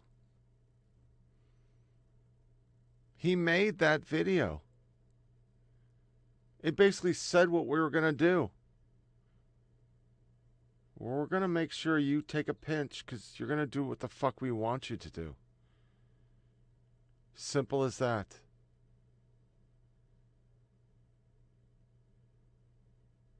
How ideologically fucked up do you have to be to do this? To want to see middle class and poor people destroyed. I mean, it wasn't bad enough that their COVID laws put people out of jobs, destroyed businesses, fucked up kids for generations. Now they're just going to go straight after your gas on some dream that somehow we're going to magically get technology that's going to allow you to drive around an electric car everywhere. As I didn't even play it, the Kamala electric buses and trucks that clearly don't work in the cold and clearly don't have the range and clearly would devastate our economy. I just went through, well, before I do my story, this is a real article. I'm not even making this up. A nuclear war would be terrible, would ravage, it would wreck climate. It's a whole article, and they're serious. These people are in such a cult that they wrote an article during a war. Yeah, a nuclear war would be bad for climate. It would destroy places. Ever heard of Chernobyl? Really? I just, I don't even understand. I've never been so brainwashed on anything. And I was in the military where you, you're supposed to get brainwashed a little. To literally think this crazy on climate and the and the sex stuff. But before we close to, to touch the, the sex stuff, one more time. I want to hit those two. These are the caring waters. This is them outright lying. While we were doing, you know, Putin's bad, don't think for a second they weren't trying to just squeeze out some political mileage because they know they're going to lose because nobody wants their policies. Once again, they're so fragile. They're going to have all black people, all Latino people, all gay people, most of the women to vote for them because nobody's for their policies. Nobody really believes it's okay. Well, I'm not even going to put it up. Sex ed camp for three to five fifth grade three and five in Kentucky. This is in Kentucky, where they're going to teach your kids about sex. Teacher suspended for misgendering a student, and they say he violated her constitutional rights.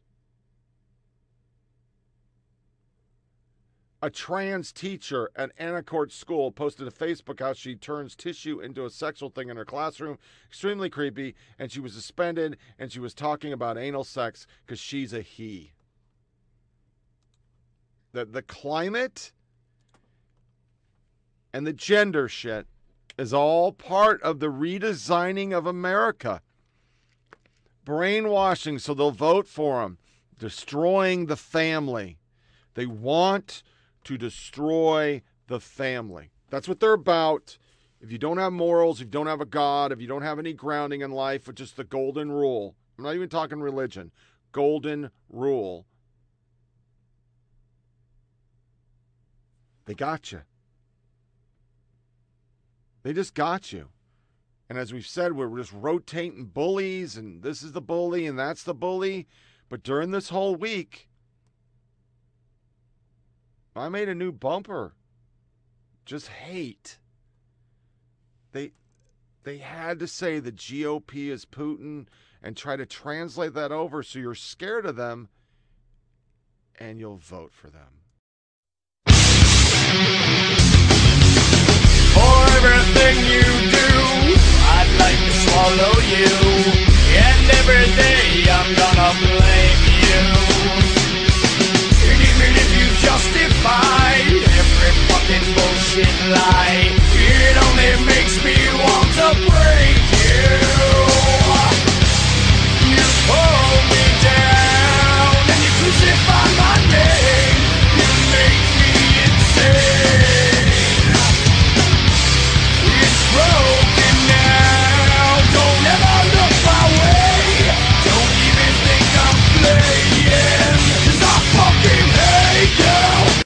let's understand that there are two separate things going on in the GOP.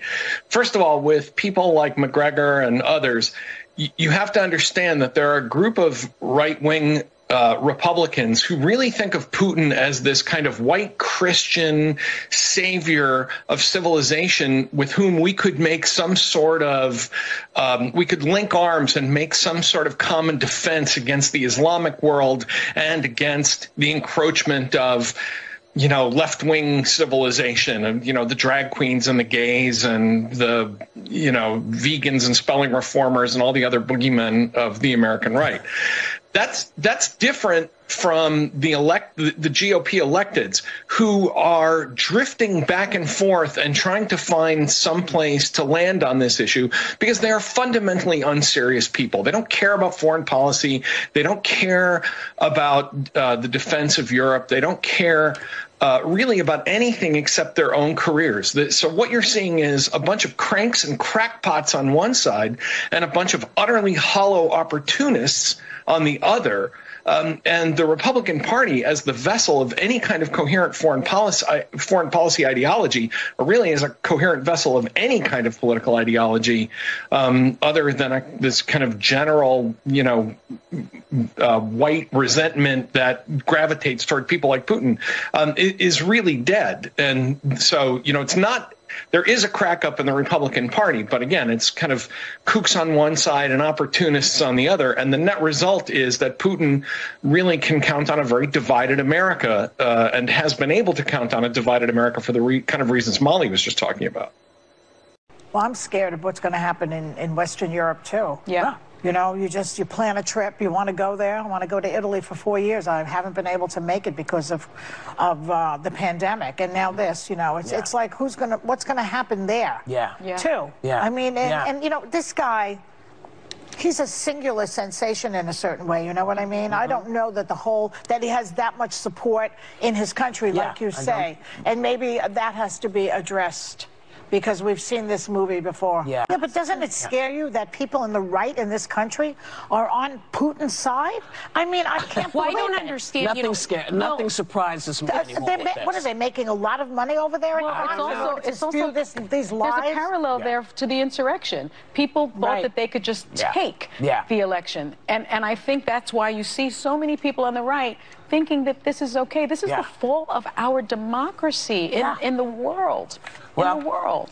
Remember understand Helsinki? it either. I mean, you have to go back to Helsinki. We were there, Christian and I, sitting next to each other, and it's slack-jawed when former President Trump, at the time, President Trump defended Putin's take on 2016 and disagreed with his own head of national security, which led to the DNI Right. contradicting him in real time. because I You're covered smirking former over there, President Trump. I covered former President Trump. He likes strongmen, remember? And so this is something that we saw consistently throughout Sure. his presidency, Danny.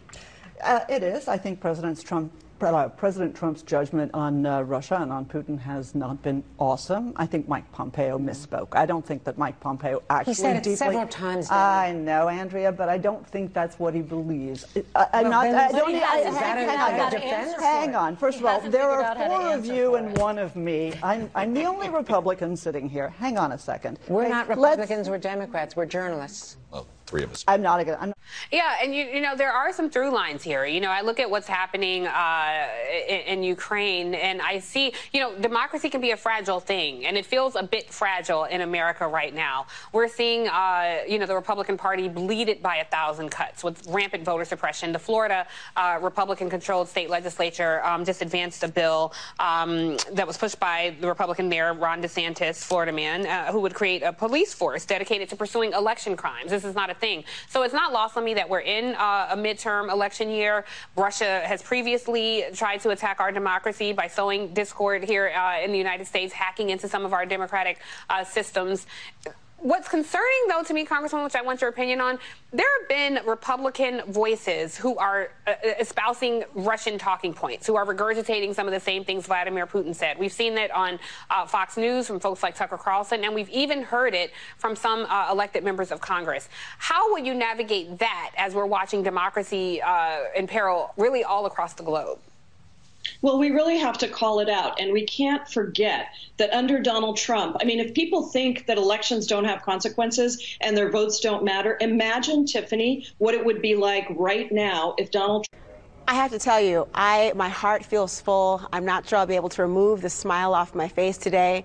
I am unbelievably proud in this moment to have witnessed what I just did. Not only did I see the Vice President of the United States on her um, behind her, but also seeing this profoundly talented, eloquent, well versed in the law and dignity and humanity to relay why she ought to be exactly where she is today. Hearing her talk about not only her quest and love of the law, having her invoke the late Constance Baker Motley, speak about her own relatives having been incarcerated. Mine have as well in some instances. The idea of the intersectionality we're talking about, about all the different facets of what it takes to be who she is, was just profoundly moving to watch and to see. And not the least of which, as a mother, to watch watch her speak about her children and about the reverence she has for her mentors throughout the field of law. But most importantly, what I think she brings here is the knowledge of don't we want somebody in the Supreme Court of the United States, only nine of them, to reflect the people of the United States, not just in scholarship, although her credentials, frankly, sounded as if Mount Olympus decided to choose and give her each of the credentials and gave this great, um, almost a legal deity of sorts. And yet, she disrupted the myth that you had to be but one thing in order to be a Supreme Court justice. Her background in Sentencing Commission, her background as a public defender, her background in a trial courtroom, her background as a district court and a D.C. Circuit Court judge. All of these things tell you that 99.9999% of all the cases the Supreme Court will hear are not just the ones that get in the headlines, but those that profoundly impact the day to day in America of everyday people. And to hear about this notion that the Fraternal Order of Police also supporting the notion that this is somebody as a defender, as a proponent of civil rights, as a proponent of fair sentencing and due process, I sincerely hope that she will get the benefit of the very due process that she has attempted to secure for the presumed innocent, because certainly after that resume, after that speech, she ought to be presumed. I have to tell you, I loved this book so very much. Um, the first chapter, canceling trash people is not a constitutional crisis. Um, chapter nine, the taking of black land, was a, another favorite of mine, and reverse racism is not a thing. I just think it's fantastic. So, let me, I live in Florida, so I'm like on ground zero of where uh, all of this is happening. I'm, I'm out of my mind mind about the bills banning conversations about yeah. race and ethnicity and, and LGBTQ, uh, just even mentioning gender identity in primary schools. But some will say, okay, so are you arguing for throwing out the Constitution? Should the Constitution be thrown out? What do we do? Is it a living document? Is it a, or is it a sacred document? It's certainly not sacred. All right, let's start there. The Constitution is kind of trash now let's just again let's just talk as adults for a What second. did you say? It's what? It's kind of trash. Trash. It was it was written by slavers and colonists and white people who were willing to make deals with slavers and colonists. They didn't ask anybody look like me what they thought about the Constitution. Mm-hmm. They didn't say, "Oh, Jim, come over here. What do you think about this old Constitution?" Well, massa, I sure don't like how you sell my children. Um, but I gotta say, man, this King George, he needs to be stopped. Yeah. My, my grandpappy used to say, ain't no taxation without representation for massa. Like, that's not what happened. Okay. Right? This document was written without the consent of black and brown people in this country and without the consent of women in this country. And I say if that, that if that is the starting point, Mm-hmm. the very least we can do is ignore what those slavers and colonists and misogynists thought and interpret the Constitution in a way that makes sense for our modern world. That's Do you want the to rewrite starting it? line. Do you want to rewrite it? I could, right? I, could, I could rewrite parts of it in a tweet, right? Like, how about popular election for, for, for the president? Mm-hmm. Um, people vote, not land. That's not even in there, is it? I'm saying Yeah, if but- I was rewriting it, if I was Right, rewriting yeah. it, Right, we could right. do it in a tweet, right? Yeah, yeah. You know? Um, term limits for Supreme Court justices. And how about no states' rights when it comes to health care, elections, policing, and guns? Right. It's just better. That's just that's just better, and you can do that in a tweet. Can't the So- amendments help some of that? well, here's the problem with the amendment process. Really though. fast now. I got 20 seconds. The seconds. problem with the amendment process is that the, for the, in, in, in American history, there have been 115 people allowed to interpret what the amendments mean. It's a sickness. To equate a war where people are dying every day to voting rights that are just trying to do what Americans want voter ID, not having Dropbox, not cheating, not being able to get your 81 million votes like you did last time. That, that's not the same thing. But when words are violence and words are just disagreeing with their opinion, you can see how they feel this way and how they get so entwined into climate change, gender shit. I mean, these people have a sickness. If the first thing your brain's doing while you're watching people die in Ukraine is figuring out a way to use it against your political adversaries, yeah, wow. And to say the GOP's fucked up because they're talking about gas prices, you know what happened if Trump was president right now? We'd be saying somehow, some way that Trump and Putin had a deal to raise gas prices because it's a kickback to Trump. That's what you'd be doing. You know that's true. They're already blaming him for the fucking war. But there is so much hate in that montage, I don't even know how to articulate how wrong all that was. So let's close on something funny. Matt in Oregon sent me a Mat Best video, really funny. And my boy Noah Gragson won last night. And nobody celebrates like Noah Gragson.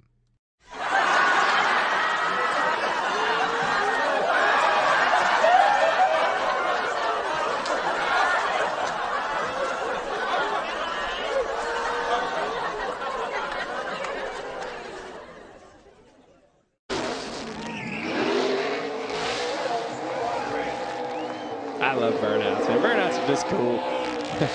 they are. He's got the classic old school donut somewhere in there. In front of your team. There it is. That's the best way to do it.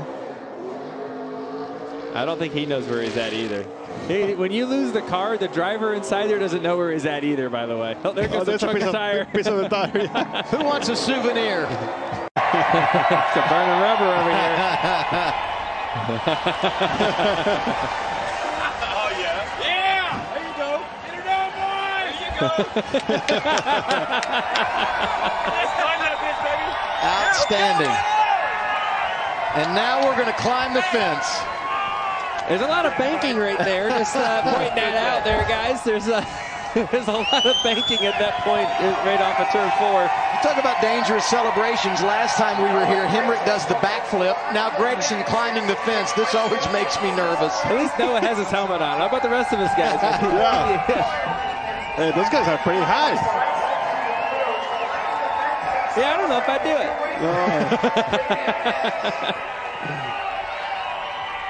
I, I was going to say if I was on a team that was able to win a race, I think it would be this one so I could celebrate with him. I definitely would be out on climbing the fence. Hey, Dexter, fan the flame. it's a burning rubber over here. Oh, yeah.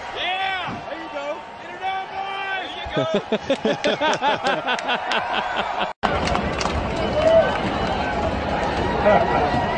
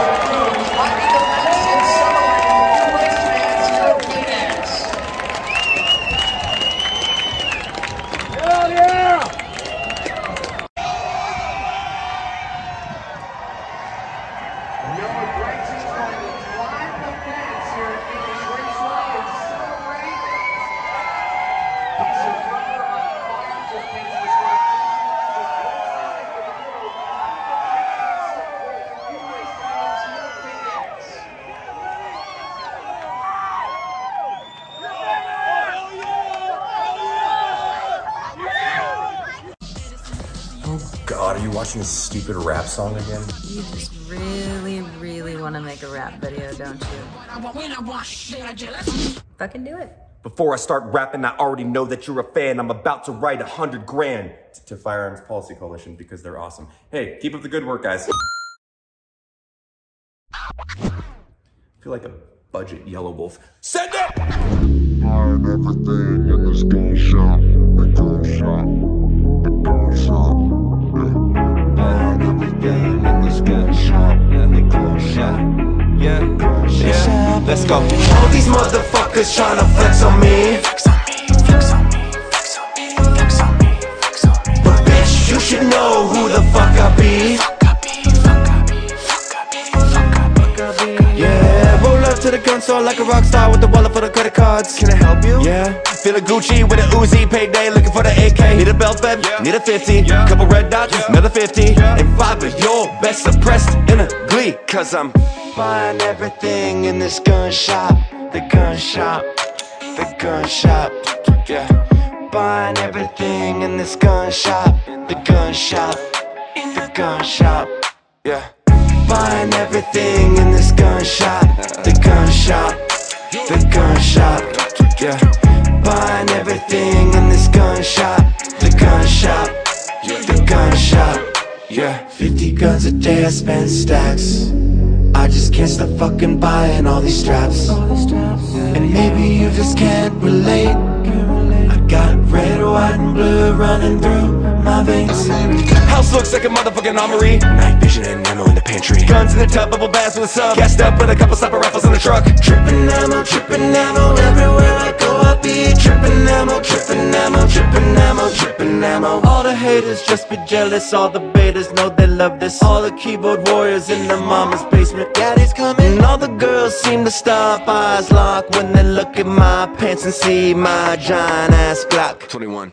Buying everything in this gun shop. The gun shop. The gun shop. Yeah. Buying everything in this gun shop. The gun shop. The gun shop. Yeah.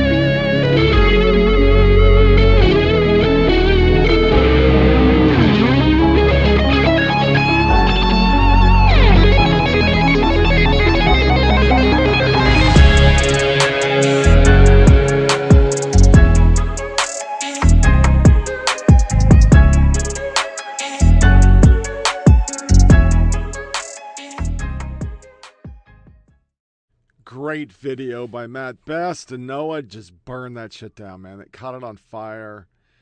But for those that are NASCAR fans, he wasn't the first to do it. It was actually Ryan Newman. I found that out last night. I thought he was the first. So that wraps up another episode of Flyover Politic Podcast. Please share this with family and friends. Go to foppodcast.com where you'll see links to Rumble and SoundCloud and the latest two tracks.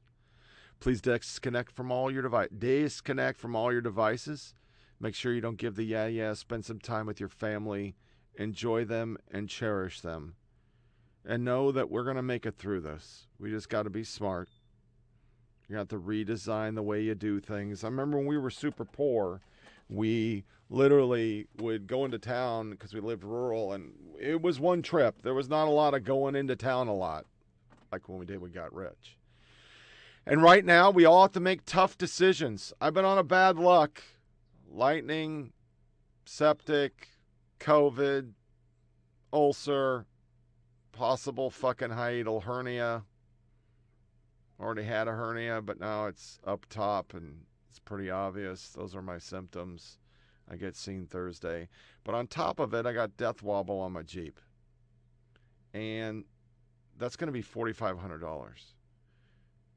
And in the process of looking to go, okay, maybe I do the right thing and just get a new car six year old Jeep. It's got 45,000 miles. It's a great shape. I love it. But, you know, I threw 1200 at it to lower it to drive a little better. It didn't have wobble.